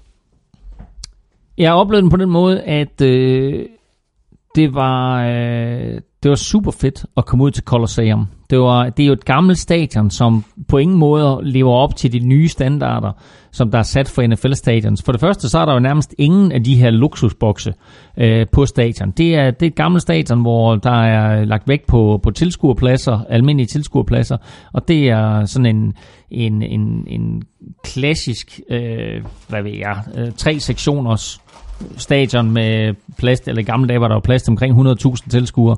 Øh, og så på den ene lang side, der er der øh, sådan en kæmpe kasse sat ovenpå, hvor der er plads til, til pressefolk og til tv og så videre. Og så er der vel nogle ganske, ganske få luksusbokse der også. Ellers så er det her et stadion bygget til de olympiske lege, jo, øh, som øh, er et, synes jeg, øh, sjovt stadion at være inde på. Du har i den ene ende har du den olympiske flamme, som, øh, som er tændt til alle Ramses hjemmekampe. Øh, og så tænkte jeg, at jeg kommer derud, så tænker jeg, okay, øh, fordi kampen var faktisk udsolgt. Hmm. Øh, og det var jeg lidt overrasket over. Kampen var udsolgt, og så tænkte jeg, oh, nu, øh, altså, øh, jeg var inde og se Chargers for halvanden uge siden, og så så jeg så øh, Rams i søndags. Og når du er inde og se Chargers, så er der sådan en kæmpe stor, øh, sådan en, en blok nærmest, der er udhugget med, med, med store fede bogstaver, hvor der står Fight for LA. Mm. Øh, og det er et spørgsmål om, at Chargers og Rams begge to er i Los Angeles nu og kæmper om øh, byens gunst og om fansenes øh, gunst. Og øh, Chargers har ikke lagt, lagt skjul på, vi kæmper om at blive LA's hold. De spiller på et lille bitte stadion. 38.000 er der plads til der, når bølgerne går højt. Der var måske 33-35.000 til deres kamp. Så kommer jeg ud til den her Rams-kamp. Ikke? De har så begrænset tilskuerkapaciteten til, jeg tror, når det er max, at så er der øh, måske plads til omkring 80.000 tilskuere. Øh, og der er så udsolgt til den her kamp. Men der er for det første er der et hav af folk, der, der ikke kommer. Og det kan være, det er folk, der har haft øh, season, øh, hvad hedder, season tickets, som bare ikke er kommet, men der, mang, der mangler en helt del tilskuere på det her stadion. For det andet, så var der ekstremt, altså som i ekstremt mange Eagles-fans. Der var grønt over det hele uden for stadion, mm. og der var grønt inde på stadion, og uanset hvor du gik, så lød der E-A-G-L-E-S Eagles. Og da kampen skulle afgøres til sidst, og Jared Goff får en sidste mulighed for at føre sit hold til den udlignende scoring, eller vindende scoring var det sådan set, der er der så meget øh, buen Og larm. og larm ned mod ham på hjemmebane, at man tænkte, okay, det var alligevel crazy. Mm. Det er anden gang i år, at det sker, at Rams er i undertal, sådan rent fanmæssigt på hjemmebane. Og Sean McVay, head coach for LA Rams, vidste godt, at det her det ville komme til at ske, eller det med stor sandsynlighed kunne komme til at ske. Så han havde trænet sit hold i ugen op til den her kamp til at spille med silent snap, fordi de var klar over, Ja. at de kunne risikere, at de ikke kunne høre sig selv på hjemmebane. NFL-publikum er godt opdraget. De ved, at når angrebet er på banen, så er du stille, så har der ro til arbejde, og når modstandernes angreb er på banen, så larmer du, så de ikke har ro til arbejde. Her var der så meget larm fra Eagles-tilskuerne, så Jared Goff ikke havde mulighed for at lave audibles ud til sine receiver. De kunne simpelthen ikke høre ham. Og det synes jeg jo er en lille bitte smule problematisk. Samtidig synes jeg, det er problematisk, at der er udsolgt til en kamp med, med, med et stadion på omkring med plads til 80.000, og der var vel maks 60. Øh, til gengæld var det så en røv fed kamp. Ja. Øh, kampen var fed i det hele taget, og så sluttede det sådan, det, var, det blev en lang kamp også, den trak ud og trak ud, ikke mindst også på grund af Carson Wentz' skade, og der var andre ting og så videre, som gjorde, at det blev en lang kamp. Og det betød, at den sluttede sådan i dunkel mørke. Og der havde været de her ildebrænde rundt omkring øh, Los Angeles. Og det aske øh, og sulfater, som hang i luften, blev oplyst af solen, og det gav sådan en fuldstændig vanvittig nattehimmel. Jeg tror faktisk, du tweetede et billede i går. Jeg lagde, jeg lagde billeder op Ja. både på Instagram og på Ja, Twitter ja. fra det der. Øh, og ser man, øh, hvis man går ind og, og, og øh, hvis man har Game Pass for eksempel, og kan se kampen igennem igen, så produceren oplevede også det her, øh, eller opdagede det her. Så han lavede nogle billeder, hvor han ligesom skød nedefra. Øh, var et fantastisk billede på et tidspunkt, han lavede af en cheerleader, der stod, som var skudt ned fra et meget, meget smukt billede i øvrigt. øh, men en cheerleader, der var skudt ned fra, og så med den her blodrøde himmel i baggrunden, så vildt fedt ud. Mm. Øh, så en, en stor oplevelse på, på mange fronter, men det mest overraskende var nok, at LA Rams på hjemmebane var på udebane. Ja, øh, og det var jo et fantastisk øh, matchup det her med to af de allerbedste mandskaber i NFC. Og så også det her matchup i matchen, mm. altså mm. mellem de her med nummer et i draften Ja. og nummer to i draften. Fra sidste år. Fra, fra sidste år, ikke? Uh, Jared Goff mod Carson Wentz, mm. så fik vi så altså kun uh, tre quarters i, ja. i det her direkte opgør. Hvem vandt det opgør? Carson Wentz, uden tvivl. Mm. Han var så meget bedre end Jared Goff. Øh, om det er fordi, at Eagles forsvar er bedre end Rams forsvar, det kan sagtens være. Fordi Jared Goff havde virkelig, virkelig svære arbejdsbetingelser. Han var under pres, og hans receiver var ikke fri. Carson Wentz var også under pres. Aaron Donald, som er en force i sig selv, var her der alle vegne. Øh, men Carson Wentz var bare virkelig, virkelig god. Jeg var meget imponeret, og jeg sad efter første halvleg, så sad jeg tænkte, okay, der er klasseforskel på de to drenge der. Mm. Øhm, så øh, en katastrofe selvfølgelig, at han bliver skadet. Men som jeg nævnte tidligere, det er lidt hans egen skyld, og det er måske en hård kommentar at komme med. Men han skal, bare, han skal ikke løbe på den måde, som han gør der. Hvis han vil være sit holds MVP, og hvis han vil være MVP i ligaen, så er det pinedød nødvendigt, at han står der uge efter uge. Og det gør han ikke, hvis han offrer sig selv på den måde der. Jeg ved godt, at han var tæt på at score touchdown. Øh, han kommer ind, og jeg tror, jeg kan faktisk ikke huske, om det er bedømt som touchdown eller ej, men det bliver i hvert fald kaldt tilbage på grund af en straf. Øh, og benhård som han jo er, så spiller han jo faktisk det efterfølgende play. Ja. Øh, og jeg mener faktisk, han kaster et, et touchdown til Zach Ertz. Gør han også. Øhm, så øh, altså, øh, ja, Ja, bliver han ikke en 3-4 spiller? jo, eller sådan, jo, tror jeg jo, faktisk. jo, jo, og så, jo, og så ryger han ud. Jeg tror, jo, et, de, de får i hvert fald et touchdown, og så går han ud øh, til ekstra point, og så kommer han ikke tilbage ind igen. Mm. Øh, men dem, jeg, jeg sad sammen med det, jeg, jeg sagde bare til dem, prøv at han skal lade være med at løbe på den måde der.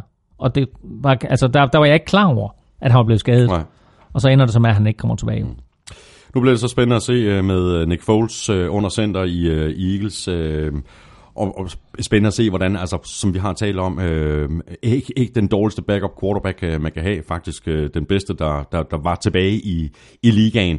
Og nu får han jo så alle first team reps øh, og får alt den opmærksomhed, som Carson Wentz øh, så ikke af gode grunde øh, får mm. øh, resten af sæsonen. Så det bliver, det bliver spændende at se øh, Nick Foles øh, starte fra start Ja, ja og, og nu, vi har jo talt om det i starten, men jeg vil bare sige, at han er altså omgivet af et godt forsvar, Ja.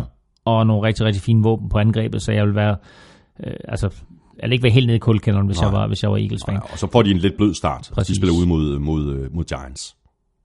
Ja, ja, men altså, der er ikke nogen, der hedder hinanden mere end, end Giants og Redskins. Det er rigtigt. Eller Giants og, Giants og Eagles der, så, så der er jo ingen tvivl om, at, at de vil komme ud og, og gøre alt, hvad de kan for at... Og kaste grune- grusemaskineriet, ja, ikke? Eagles øh, 11 2. Rams de er 9 og 4, og de tager til øh, Seattle og spiller mod øh, Seahawks. Endnu et øh, fremragende matchup, vi kan se frem til. Og lige præcis, øh, Seahawks de de tabte til Jaguars med 30-24. Øh, og det gik da sådan fuldstændig amok rent scoringsmæssigt i tredje kvartal, efter at der stod 3-0 til Jaguars ved pausen. Øh, med 10 minutter tilbage af kampen, der førte Jaguars med 27-10. Og vi skal vel... Øh, Ja, det skal vi. Vi skal rose Blake Bortles, fordi han spillede øh, ikke tosset. Have, altså, positiv udvikling i løbet af de seneste uger. Det her, det var den bedste kamp for Blake Bortles, som vi har set. Ja, han, øh, han havde faktisk nogle virkelig, virkelig gode kast, som lignede øh, en NFL quarterback-kaliber kast. Øh, og så nævnte Peter Kors med i sin fantasy-sektion, der nævnte han Didi Westbrook. Mm. Didi Westbrook er rookie, øh, har siddet ude øh, hele sæsonen, bliver aktiveret, tror du sidste uge eller forrige uge, øh, og kom ind sådan, øh, med sådan, hvad skal vi sige, sådan lidt cocky, øh, lidt blærerøsagtigt, sagde, bare kast den til mig, jeg kommer til at revolutionere mm, det her Jaguars angreb. Mm, mm. Øh, han har ikke revolutioneret det endnu, men han var virkelig, virkelig god i weekenden, og havde et par rigtig, rigtig fine catches. Griber fem bolde, øh, scorer sit første NFL-touchdown, og øh, var et, en, en sikker, et sikkert mål for, for Blake Bortles.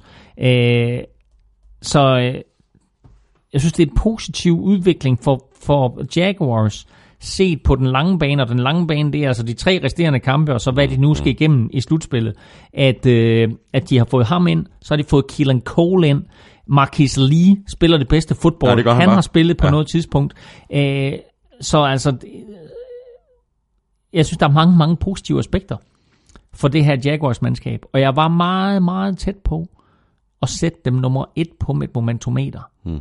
Fordi den her sejr, vi har jo hele året sagt, NFC er stærkere end AFC. Den her sejr er mod Seahawks, som igennem de sidste fem år, eller så lang tid Russell Wilson nåede at være i ligaen, har været blandt de aller, allerbedste mandskaber i NFL. Den her sejr over et af de aller, allerbedste mandskaber i NFL, var et kæmpe statement game for Jaguars, uanset at de ikke selv kalder det det, og Jalen Ramsey blev sur, da han blev spurgt om det. Mm, mm.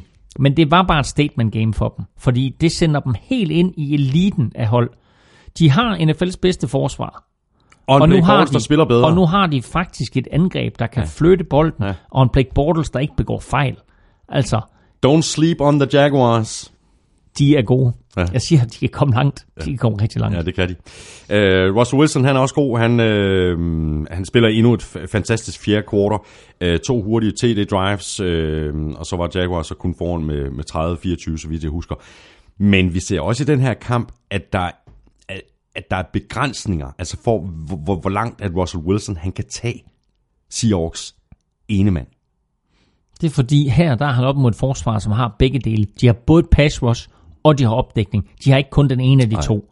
Alle andre forsvar, han møder, jamen der, hvis pass rush når ind til ham, så løber han rundt, og du ved, jamen, så smider han en anden bold dybt, og så er der touchdown, eller et langt gain. Og det gjorde han jo faktisk også flere gange i den her kamp, mm. ikke? hvor selv Jaguars forsvar har svært ved at følge med receiver ned ad banen, når Russell Wilson han løber rundt ned bagved en 5-7-8 sekunder.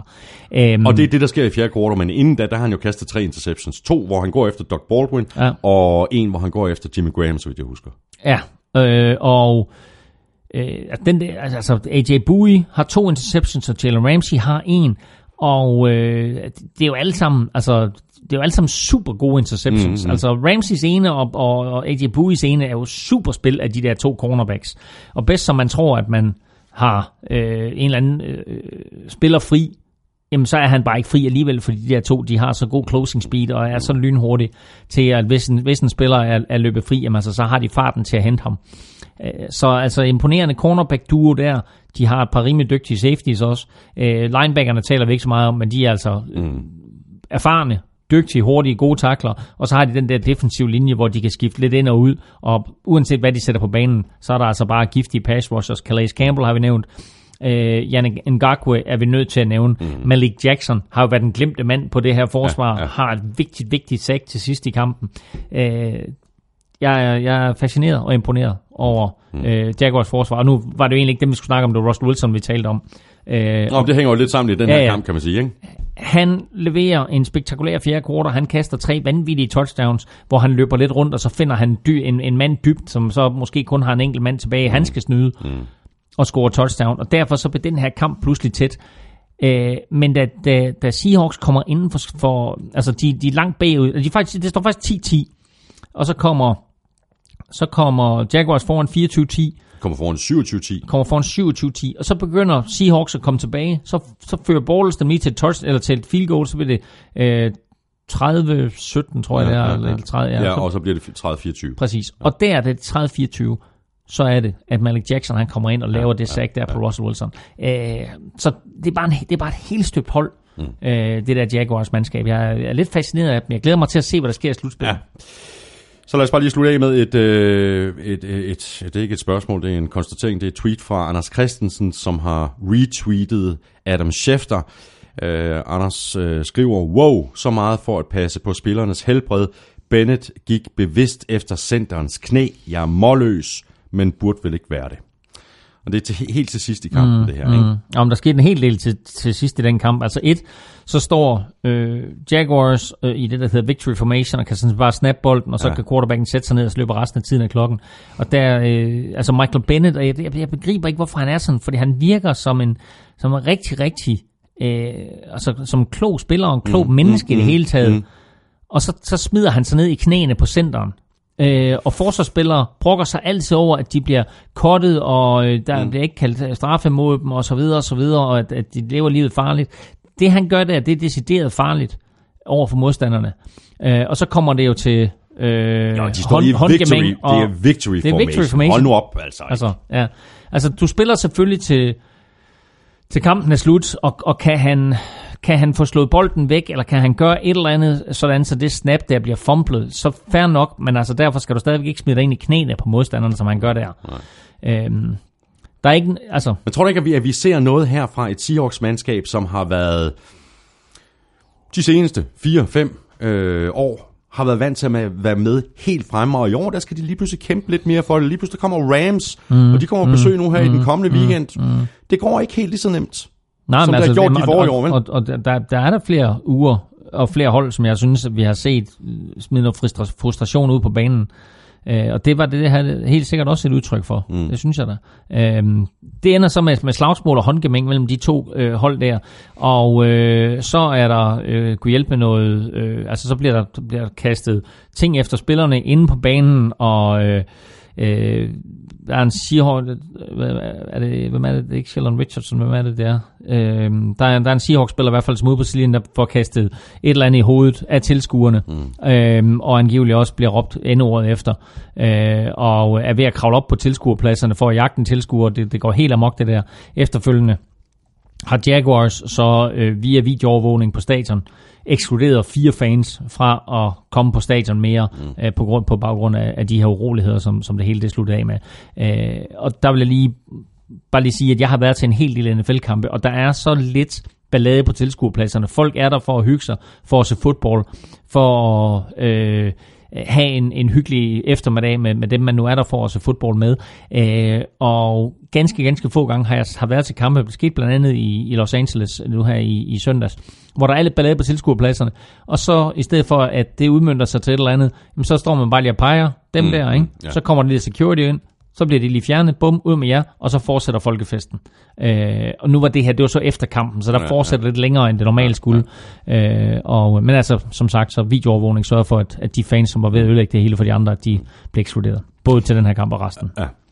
Og øh, Jaguars, de er 9 og 4, og de får besøg af Texans. Seahawks, de er 8 og 5, 8 og, 5 og de spiller, som sagt, hjemme mod Rams.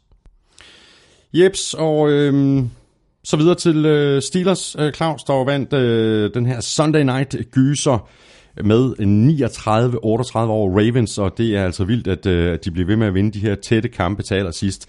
De var ellers nede med 31-20 sent i tredje kvartal. Så gik der Ben Roethlisberger og Antonio Brown i den. Ja, og, altså, de var foran med 14, og jeg sad og så kampen, og øh, så tænkte jeg, nå, den vinder Steelers overlænt. Og så øh, gik øh, Steelers jo helt i stå, og det her Baltimore Ravens forsvar øh, lukkede fuldstændig ned. Og Flacco spillede guddommeligt. Mm. Alex Collins, den her running back, som de har fået, var øh, helt eminent.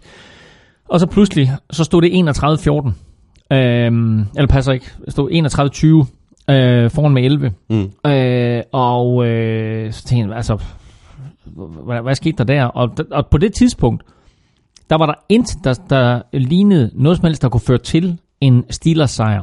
Det var total Falcons dominans over det hele. Og så som du siger, så besluttede Big Ben og Antonio Brown sig for, at nu skulle der ske noget. Ja.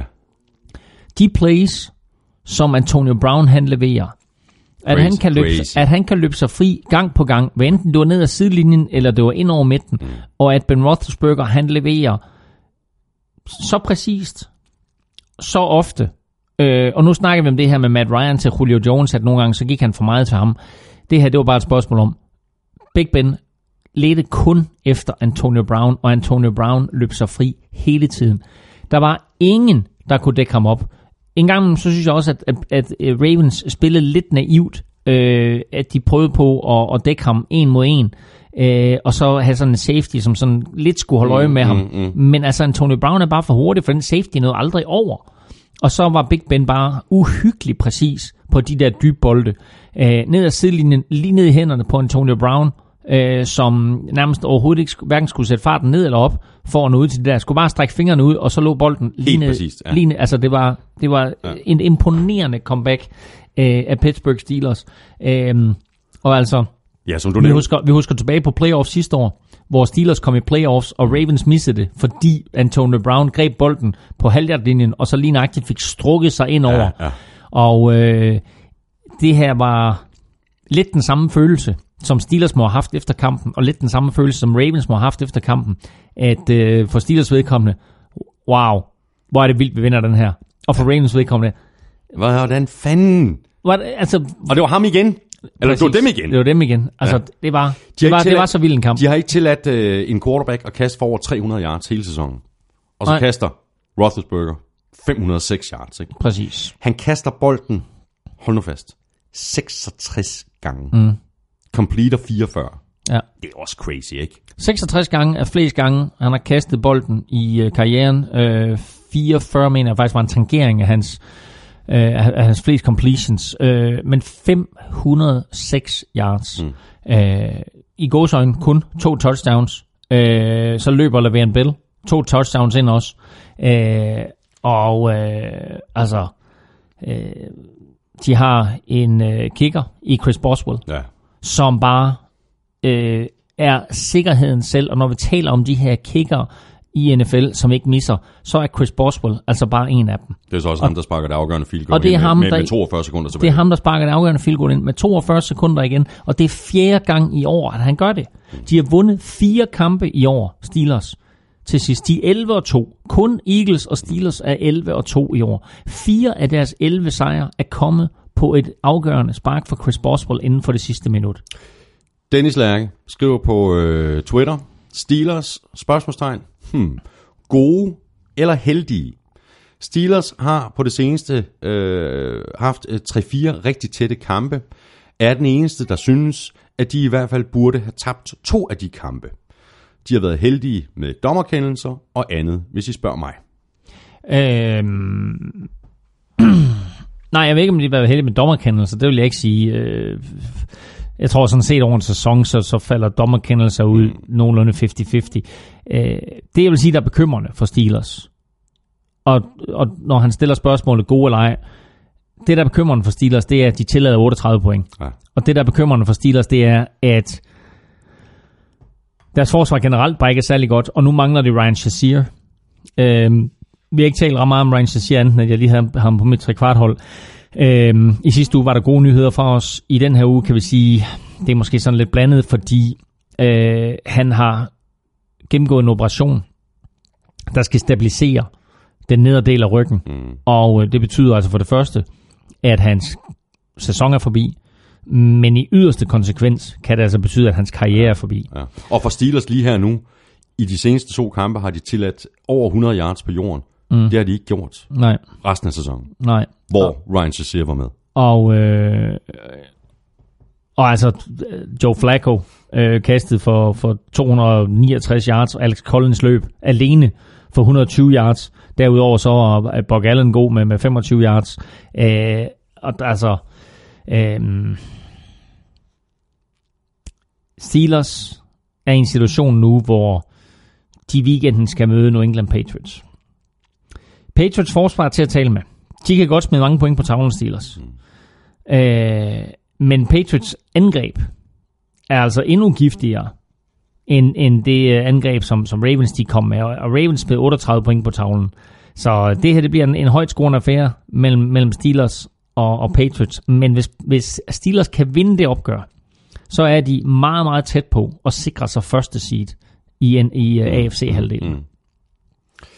Spørgsmål her fra øh, Mads Gelting. Øh, jeg kunne godt tænke mig, hvis I kan forklare, hvad der skete på det aller sidste spil i Pittsburgh-Baltimore-kampen. Det virkede som om Baltimore ikke var klar over, at tiden blev sat i gang. Jamen, øh, jeg sad og så kampen, og øh, da, da dommerne kommer ind, spillet har været stoppet, da dommerne kommer ind, øh, der er det ligesom om, at Joe Flacco og company ikke er klar over, at tiden starter. Mm. Jeg ved ikke helt præcis, hvad det er, der sker, øh, og hvor, hvorfor at de tror, at tiden er stoppet.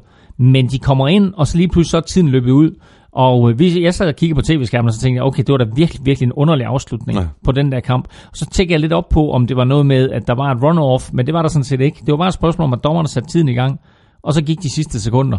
Ja, fordi Øh, hvis der er run-off, så er det 10 sekunder, Præcis. løber, ikke? Ja, ja, men, men de kommer ind, og så, så når de sådan set aldrig at få snappet bolden. Og jeg sad og tænkte, okay, hvad kommer der nu her til sidst? Men de når aldrig at få snappet bolden, og så kom den overstået, og når så stod de og krammede der på midten af banen, så tænkte okay, det var da virkelig, virkelig underligt. Hmm. Men øh, der var altså en eller anden form for kommunikationsfejl mellem trænerstaben, Joe Flacco, eller dommeren og trænerstaben, eller et eller andet, ja. som gjorde, at, at tiden løb af, løb af klokken. Og Steelers, de er 11 og 2, og de får som øh, sagt besøg af Patriots øh, kanonkamp der. Ravens, de er 7 og 6, og de er bestemt ikke ude af ræset endnu. De spiller ude mod Browns. Så øh, lukker og slukker vi for øh, kampgennemgangen for, for den her uge med ugens øh, suverænt største overraskelse. Dolphins vandt over Patriots i New England med 27-20. Der er kun én ting at sige til det. Har derfra. Og der var ikke engang noget at rafle om, øh, Claus Elming. Øh, Dolphins var bedre, stort set fra start til slut.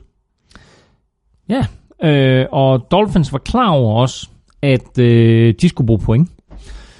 Så derfor så på øh, første angrebsserie, der går de efter den på fjerde down, og øh, får konverteret den, kører ned, får tre point ud af det.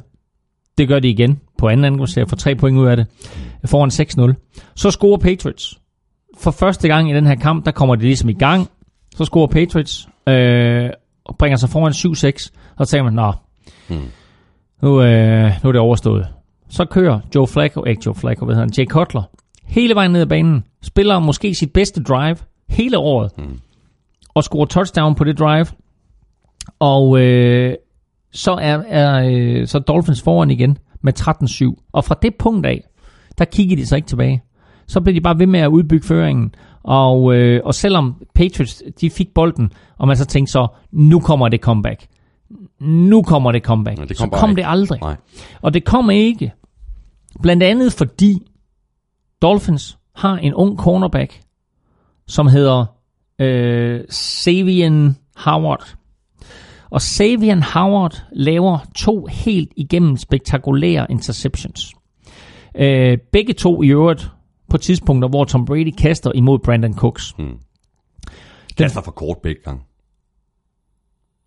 Ja, ja, jo, ja, ja, altså den ene er sådan en, en ting ud mod sidelinjen, hvor Brandon Cooks øh, sådan set er fri, og så Davian, øh, Savian Howard der viser øh, gode atletiske evner og, og kommer ind foran Brandon Cooks og griber den. Den anden er dybt fra Patriots eget territorie, hvor Brady hugger den dybt, og den er sådan set på vej ned i hænderne på Brandon Cooks, som har en 3-4 yards forspring på Savian Howard. Mm. Men ligesom jeg talte om, at øh, AJ Bowie og Jalen Ramsey fra Jaguars har closing speed, altså at man lynhurtigt kan gøre op for en, en, øh, en eventuel fejl, man har begået, eller den afstand, som en receiver har, så har Savian Howard altså virkelig, virkelig meget fart i stængerne. Så han når tilbage og når at få sine hænder nærmest ind mellem Brandon Cooks' hænder og får grebet bolden i stedet for. To spektakulære interceptions, Savian Howard, der nu har lavet fire interceptions og scoret touchdown i de sidste to uger. Ja. I hans 18 foregående kampe, Havde han zero. der havde han 0 interceptions. Ja. Øh, som kommentatoren i den kamp sagde, øh, kan man komme i Pro Bowl bare på grund af sine to sidste kampe? Fordi jeg ved ikke, hvor de har fundet ham her, Savian Howard fra. Jeg har ikke rigtig hørt om ham før i forrige uge. Nej. Han spiller forrygende. Han lukkede fuldstændig ned for Brandon Cooks. Han lukkede fuldstændig ned for sin side imod Patriots her. Øh, og øh, tvang Tom Brady til at gå andre steder hen. Ja, det var tydeligt, at Tom Brady savnede Gronkowski, fordi Brandon Cooks kunne ikke løbe sig fri. Hogan kunne ikke løbe sig fri. Øh, Amendola, øh, Der havde, var pres på Brady også, ikke? Amendola havde en, en udmærket kamp, griber seks bolde, men altså det var, det var alle sammen små korte bolde, og når han greb dem, så øh, blev han taklet med det samme. Og Brady og company var 0 for 11 på tredje down. De konverterede ikke en eneste tredje down i hele kampen til en første down. Og jeg skulle lige til at bringe det på banen, Claus, fordi det er noget, vi har talt en del om, øh, ikke mindst i år, øh, den her øh, altså statistik på tredje down, hvor mm. vigtigt det er. Og det ser vi jo lige præcis i den her kamp, hvor vigtigt det er. Brady og company kan ikke konvertere tredje downs. Ikke en eneste ud Nej. af de her 11. Nej. Øh, og samtidig der er der pres på Brady. Han bliver ramt seks gange, han bliver sækket øh, to gange. Øh, og det er måske også noget, som, øh, som Bill Belichick og Patriots, de skal, de skal overveje meget nøje, fordi Brady er altså 40 år gammel, mm. så ham skal de passe på. Mm. Du var inde på, at øh, i modsætning til Carson Wentz, mm. jamen, så tager Tom Brady ikke nogen chancer. Det gør mm. han heller ikke. Han løber Nej, ikke nej. nogen. Han løber ikke det, det, det, den her risici. Nej, nej, Men han bliver ramt alligevel. Ja, han bliver ramt alligevel, og der er et par af de her... Øh, nu siger du, at de kun får to sacks, men der er et par gange, hvor de er helt ind tæt på ham, hvor han bare smider bolden væk. Ja, ja, ja. Øh, der er i, helt i starten af kampen, jeg tror det er andet play i kampen, der er der så meget pres på Brady. Han laver en lille play fake, og det er der altså en, en uh, Dolphins forsvar, der overhovedet ikke falder for, og kommer styrtende ind imod Brady, og der smider han bare bolden i jorden. Øh, så hellere du ved bare smide det i jorden, øh, undgå det sack, undgå mm, det hit, ja. øh, i stedet for at tage et ordentligt skrald, eller, eller øh, måske risikere en fumble, eller, eller hvad det måtte være. Ikke? Øhm, så der er han klog nok til at gøre det. Men for et par uger siden, der talte vi om blue- blueprintet til at slå Patriots. For det første, så vil jeg sige, Patriots er altså også ret skadespladet. De mangler nogle profiler på forsvaret, de mangler Gronkowski derude med karantæne. Øh, det er imponerende, hvad Bill Belichick har formået at få ud af det hold her i år. Jeg synes ikke, at deres øh, spillermateriale er på niveau med mange af de andre klubbers spillermateriale. Men blueprintet, som vi så sidste år, eller for to år, nej, for to år siden var det, blueprintet øh, fra øh, Denver Broncos til at slå Patriots, var lidt det samme blueprint, som Miami Dolphins de brugte. Helt op tæt på med dine cornerbacks. Sørg for at få pres på receiverne mm. fra starten af line of scrimmage. Du skal selvfølgelig have nogle spillere, der kan gøre det, men det viste Dolphins, at de havde, ikke mindst med den her unge spiller, Xavier Howard. Øh, dernæst, få lagt pres på Brady. Øh, og tre, som er alfa og omega selvfølgelig, sørg for at lave taklingerne, så snart modstanderne griber bolden. Mm. Du, må, du må ikke, øh, altså modstanderne må ikke få lov til at bryde nogle taklinger. Det gør det selvfølgelig meget nemmere, når Gronkowski ikke er der, men det var bare den måde, som, som Dolphins de spillede den her kamp på, og det betød bare, at Brady kom til at se fuldstændig ordinær ud. Det gjorde det. Og altså rødvild ud en gang imellem, ikke? Han, jo jo, og øh, der er på et tidspunkt i fjerde kvartal, hvor de har behov for point, hvor de må gå tre ud. Mm. Øh, og han, sådan, du ved, han kigger ud på trænerstaben, skal jeg blive inde, skal vi køre på den fjerde down, og trænerstaben siger, nej, vi ponder. Og han bare sådan, du kan bare se, at han, han øh, siger, for fasserne, ikke? Altså, øh, irriteret over, at han må gå ud der. Allan Hormark, øh, han har et spørgsmål til det her, og øh, han spørger, om det var den helt rigtige kamp for Patriots at tabe. De plejer at komme stærkere tilbage, og man kan vel sige, at det var et gratis nederlag, som så lige skærper Brady og company, inden det rigtig går løs.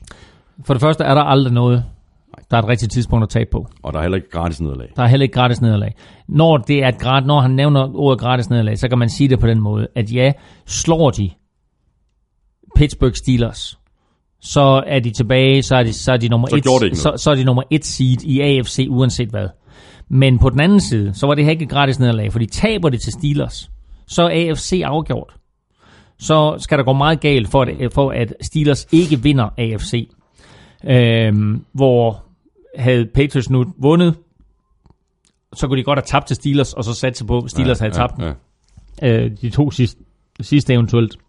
Øhm, men hvis vi tager den en tak længere, så kunne jeg da godt som øh, Jaguars spiller, Jaguars fan, være en lille bitte smule ærgerlig over, at Baltimore Ravens ikke fuldførte øh, den her sejr mm. over Steelers. Fordi så havde både Patriots og Steelers tabt, og så har der kun været en enkelt kamp fra Jaguars op. Og så kunne vi faktisk have fået en situation, der hed, at Jaguars vil vinde AFC. Det får de svært ved at gøre nu. Det kan stadigvæk godt lade sig gøre. Mm, mm. Øhm, det kræver, at... Øh, ja, jeg må indrømme, jeg har faktisk ikke styr på, hvad det kræver. Fordi jamen, jamen, der er bare så mange scenarier ja, de Ja, ja, sidste tre ja, uger. ja. Men det kræver selvfølgelig, at de kommer op minimum på siden af de to andre. Øh, og, øh, og måske også, at de skal foran dem. Men altså, øh, kampen mellem Steelers og Patriots er super vigtig for Patriots, fordi de kan ikke tillade sig at tabe. Øh, og dermed naturligvis også vigtigt for Steelers, fordi de klart. pludselig kan sikre sig hjemmebanefordelen i AFC. Exakt hjemme mod Patriots, som altså er 10 og 3. Dolphins de er 6 og 7, og de spiller ude mod Bills. Og øh, således kom vi igennem øh, 14. spilrunde. Øh, det betyder så, at vi ser frem mod uge 15 om et øh, øjeblik, øh, når vi skal lave vores øh, picks. Og øh, så skal vi også se, om der er nogen, der har ramt rigtigt i odds-quizzen, og se, om vi er så heldige at få nogle svar i quizzerne. holdt op, det er kommet helt øh, fra Claus. Lige nu, der er det øh, dit momentometer, Claus Elming. Før du går i gang, så har jeg en lille besked fra øh, Kim Bøjsen på Twitter. Jeg føler, at Eagles udfordrer Elmings regel om, at man ikke kan falde på momentometeret, når man vinder. Mm, og det er en rigtig, rigtig god pointe, fordi Eagles burde nok falde i den her uge. Men øh, de vandt kampen over Rams, og øh, de sikrer sig som det første NFC-hold en plads i slutspillet. Øh, og derfor så får de lov til at beholde deres tredjeplads på momentometer, men det er klart, at når man mister Carson Wentz, øh, så burde man falde lidt smule, fordi et, så gør det vilkårene svære for dem, og to, så må man jo bare erkende, at, at det hjælper, altså bare de, de klubber, som, som ligger efter dem. Men et og to er øh, i en sæson, hvor vi snakker om, at det er NFC, der er det stærkeste, så er et og to både, eller så er begge, et og to begge AFC-mandskaber. Et har jeg sat Pittsburgh Steelers øverst. To ryger Jacksonville Jaguars for første gang ind i top 3. Treeren er så Philadelphia Eagles. Nummer 4 Minnesota Vikings, der, gik, der var nummer 1 i sidste uge. Og så på femtepladsen New England Patriots. Interessant, og hvordan øh, ser bunden ud? Jamen altså, der er ikke nogen øh, forskel som sådan. Altså, det er stadigvæk Cleveland Browns, der er nederst. Øh, og så øh, ryger New York Giants ned på næst sidste pladsen. Mm. Øh, efter endnu et nederlag, hvor der er så øh, blandt andet Broncos kom væk fra bunden. Og så øh, dine San Francisco 49ers nu helt op. spørge. De er helt op som nummer 22. Ja, ja, ja, ja, the sky is the limit. Hele det her momentometer med øh, sjove små øh, kommentarer fra Claus Elmings hånd ligger lige præcis, hvor det plejer at ligge, og det er selvfølgelig inde på gulklud.dk. Vi skal have quizzen. Åh, Det er tid til quiz, quiz, quiz, quiz, quiz. vi skal have quizzen, quiz, quiz, quiz og linsechips. Ja, jamen øh, min quiz til dig, Thomas, den øh, lød jo ganske simpelt, at øh, Russell Wilson har kastet 15 touchdowns i fjerde kvartal i år. Det er flest. Nogensinde er nogen spiller i fjerde kvartal. Mm-hmm. Men hvem tog han rekorden fra? Og jeg hjalp dig lidt og sagde, at det er en spiller, der er aktiv. Ja, men øh, og de bud, jeg har, er også aktive spillere. Ja. Og mit første bud, det er Roethlisberger, Er ikke korrekt.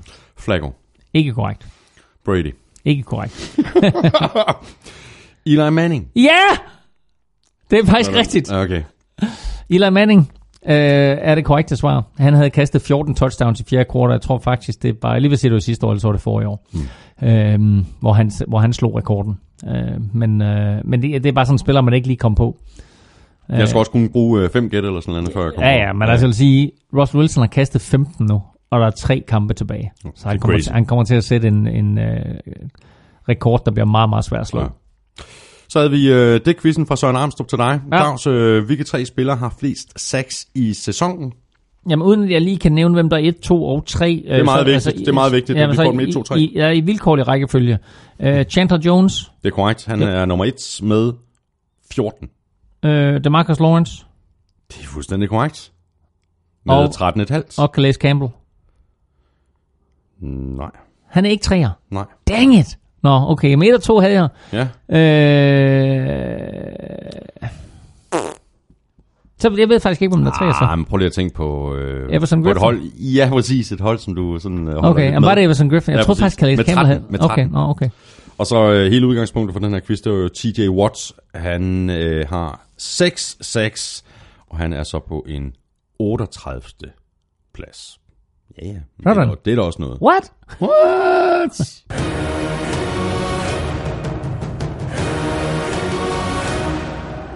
Det er altså noget af en øh, ny lille tune, de har fået der Det på de på Danske Spil. Det skal de have. Nu er vi nemlig nået frem til øh, Otter-quizzen. Ja. Øh, for anden uge i træk, der var der ikke nogen, der ramte plet. De rigtige udsagn var 1 og 3. Den øh, kombination var der altså ikke nogen, der havde bedre held i denne uge. Vi lægger en øh, frisk Otter-quiz op på NFL Shows øh, Twitter-profil. Og så har du så indtil klokken øh, 19 søndag aften til at svare på det tweet, hvor quizzen er vedhæftet. Skriv dine bud og afslut med hashtag Otterquiz. Alle, der rammer rigtigt, vinder et freebet på 200 kroner til Otter på Danske Spil. Der er kun to krav. Du skal være 18 for at deltage, og så skal du, hvis altså du vinder, placere hele beløbet på et spil. Claus, så skal vi have sat vores øh, picks til 15. spillerunde, men først der skal vi lige høre fra The Statman, Lukas Willumsen. Han skriver, at nedturen fortsætter for Claus. Thomas vandt runden med 10-7, og den samlede stilling er efterhånden fuldstændig ligegyldig, men for en god ordens skyld står der nu 134-120 til Thomas. Ja, Fører du med 14? det er lige før det bliver pinligt nu. Ja, det, det er det faktisk. Nå. Til Claus' forsvar, skal det siges, at han egentlig ikke har en usædvanligt dårlig sæson. På dette tidspunkt havde Claus i 2016 og 2015 henholdsvis 118 og 126 rigtige. Til gengæld har Thomas Gang i en usædvanligt god sæson Åh, nå. med 134 rigtige modsat tidligere sæson med 122 og 123 på nuværende tidspunkt. Noget der til gengæld stadig er masser af spænding tilbage i, er Thomas' forsøg på en perfect season. Han er nu 13-0 i Saints kampe og blot tre rigtige picks fra rekordbøgerne. Oh, Woo! Og Claus har faktisk selv gang i en flot stime i Chargers kampe, hvor han har ramt rigtigt de seneste ni gange. Desværre var han, ligesom Chargers, lidt længe om at komme i gang. jeg var også 0 og 4 på Chargers, åbenbart. Nå, Claus, lad os så se på 15. spilrunde. Jeg synes, der er mange øh, svære kampe. Der er også mange fede kampe, ikke? Der er der ri- rigtig mange fede kampe. Starter torsdag aften. Colts mod Broncos. Ja, jeg har Broncos. Jeg har også Broncos. De giver 1,65 igen. Synes jeg er et uh, godt, Godt odds, det er godt det. odds. Ja, det er det. Lions Bears. Jeg er meget i tvivl, faktisk. Men jeg siger jeg, Lions. Jeg siger også Lions. Chiefs Chargers, her er jeg i tvivl. Ja. Men jeg siger Chiefs. Jeg siger også Chiefs. Og jeg kan faktisk fortælle dig, at nu er, jeg, jeg sagde tidligere, at Chargers var favoritter. Oddset er skiftet nu, så nu er Chiefs faktisk favoritter. Mm. Så det kommer til at gå lidt frem og tilbage der. Men jeg siger også Chiefs. Men det er meget tight, fordi at når, når de laver de her øh, odds også, øh, Ja. så får hjemmeholdet jo tre point, når man sætter det her. Øh, Ja, så hvis man ligger helt tæt, ikke, jamen så er det faktisk, så er det faktisk øh, udhold, der, der måske er en smule favorit. Men øh, spændende. Men du siger også, du siger Chiefs. ja jeg siger Chiefs. Uh, det er dem, jeg har stående her. Okay. Men altså bare, ved du hvad, jeg siger, jeg siger Chargers. Nu siger jeg, Chargers. jeg er nødt til at hente lidt på det. Jeg siger Chargers. Jeg har lige skiftet Okay, den. spændende. spændende. Ja. Jaguars Texans. Jaguars. Jaguars. Browns Ravens. Ravens. Ravens. Panthers Packers. Ja. Jeg siger det modsatte af, hvad du gør. Ja. Okay. Øhm, jeg tror Panthers vinder på hjemmebane. Jeg har også Panthers stående her, men Ja. nu, nu tager jeg Packers. Ja. Bills Dolphins. Bills. Der har jeg Dolphins. Vikings Bengals. Ja. Bliver du ved med at sige det modsatte? Ah nej, der, siger- der siger jeg Vikings. Nå, okay. Jeg siger også Vikings. Ja. Redskins Cardinals. ja. Redskins. Det her, det er øh, min øh, ugens overraskelse. Øh, Cardinals giver 3-0-5 igen, og jeg tror faktisk, at de for anden uge i træk kan levere en overraskelse. Så jeg har Cardinals. Spændende. Giants Eagles. Eagles. Eagles. Saints Jets. Saints. Saints. Seahawks Rams. Ja. Jeg har Rams. Jeg har også Rams stående her, men jeg tager Seahawks. Niners Titans. Ja. Niners. Niners. Steelers Patriots. Jeg har Patriots. Patriots taber aldrig to uger i træk. Så jeg har også Patriots. Raiders Cowboys. Cowboys. Cowboys. Bucks Falcons. Falcons. Falcons. Tak for det, Emil. Jeg trykker lige igennem. Det var 16 rigtigt. Ja, i lige måde. ja, sure. I lige måde. Det blev en kort fornøjelse jo. Ja, ja, lige knap til tre timer. Øh, jamen, øh, en kort fornøjelse og en fornøjelse. Godt at have dig hjemme igen. Øhm, og øh, tak til dig, fordi du lyttede med. Hvis du, vi snakkede næsten tre timer, hvor åndssvagt. Hvis du har spørgsmål eller kommentarer, så kan du gøre det på øh, Twitter og på mailsnabelag.nflshow.dk. Følg Elming på Twitter på snabelag NFLming. Mig kan du følge på snabelag Thomas Kvartrup. Også et øh, kæmpe stort tak til vores gode venner og sponsorer fra Tafel og Odset på Danske Spil. Støt dem, de støtter os, og husk så at tjekke NFL Show på Twitter hver tirsdag, hvor vi nominerer tre spillere til ugens spillerkonkurrence fra Tafel, og hver torsdag der lægger vi Danske Spils Odset quiz op, også på Twitter. Tak for nu. Vi høres ved. NFL-showet er produceret af Quartrup Media. Jeg producerer også de to fodboldpodcasts, Premier League-showet og Champions League-showet, hvor Daniel Siglau er vært. Derudover taler jeg dansk politik med min fætter Henrik hver uge i Born Unplugged. Elming og jeg er tilbage med mere fodbold i næste uge. Ha' det godt så længe. Hot hot.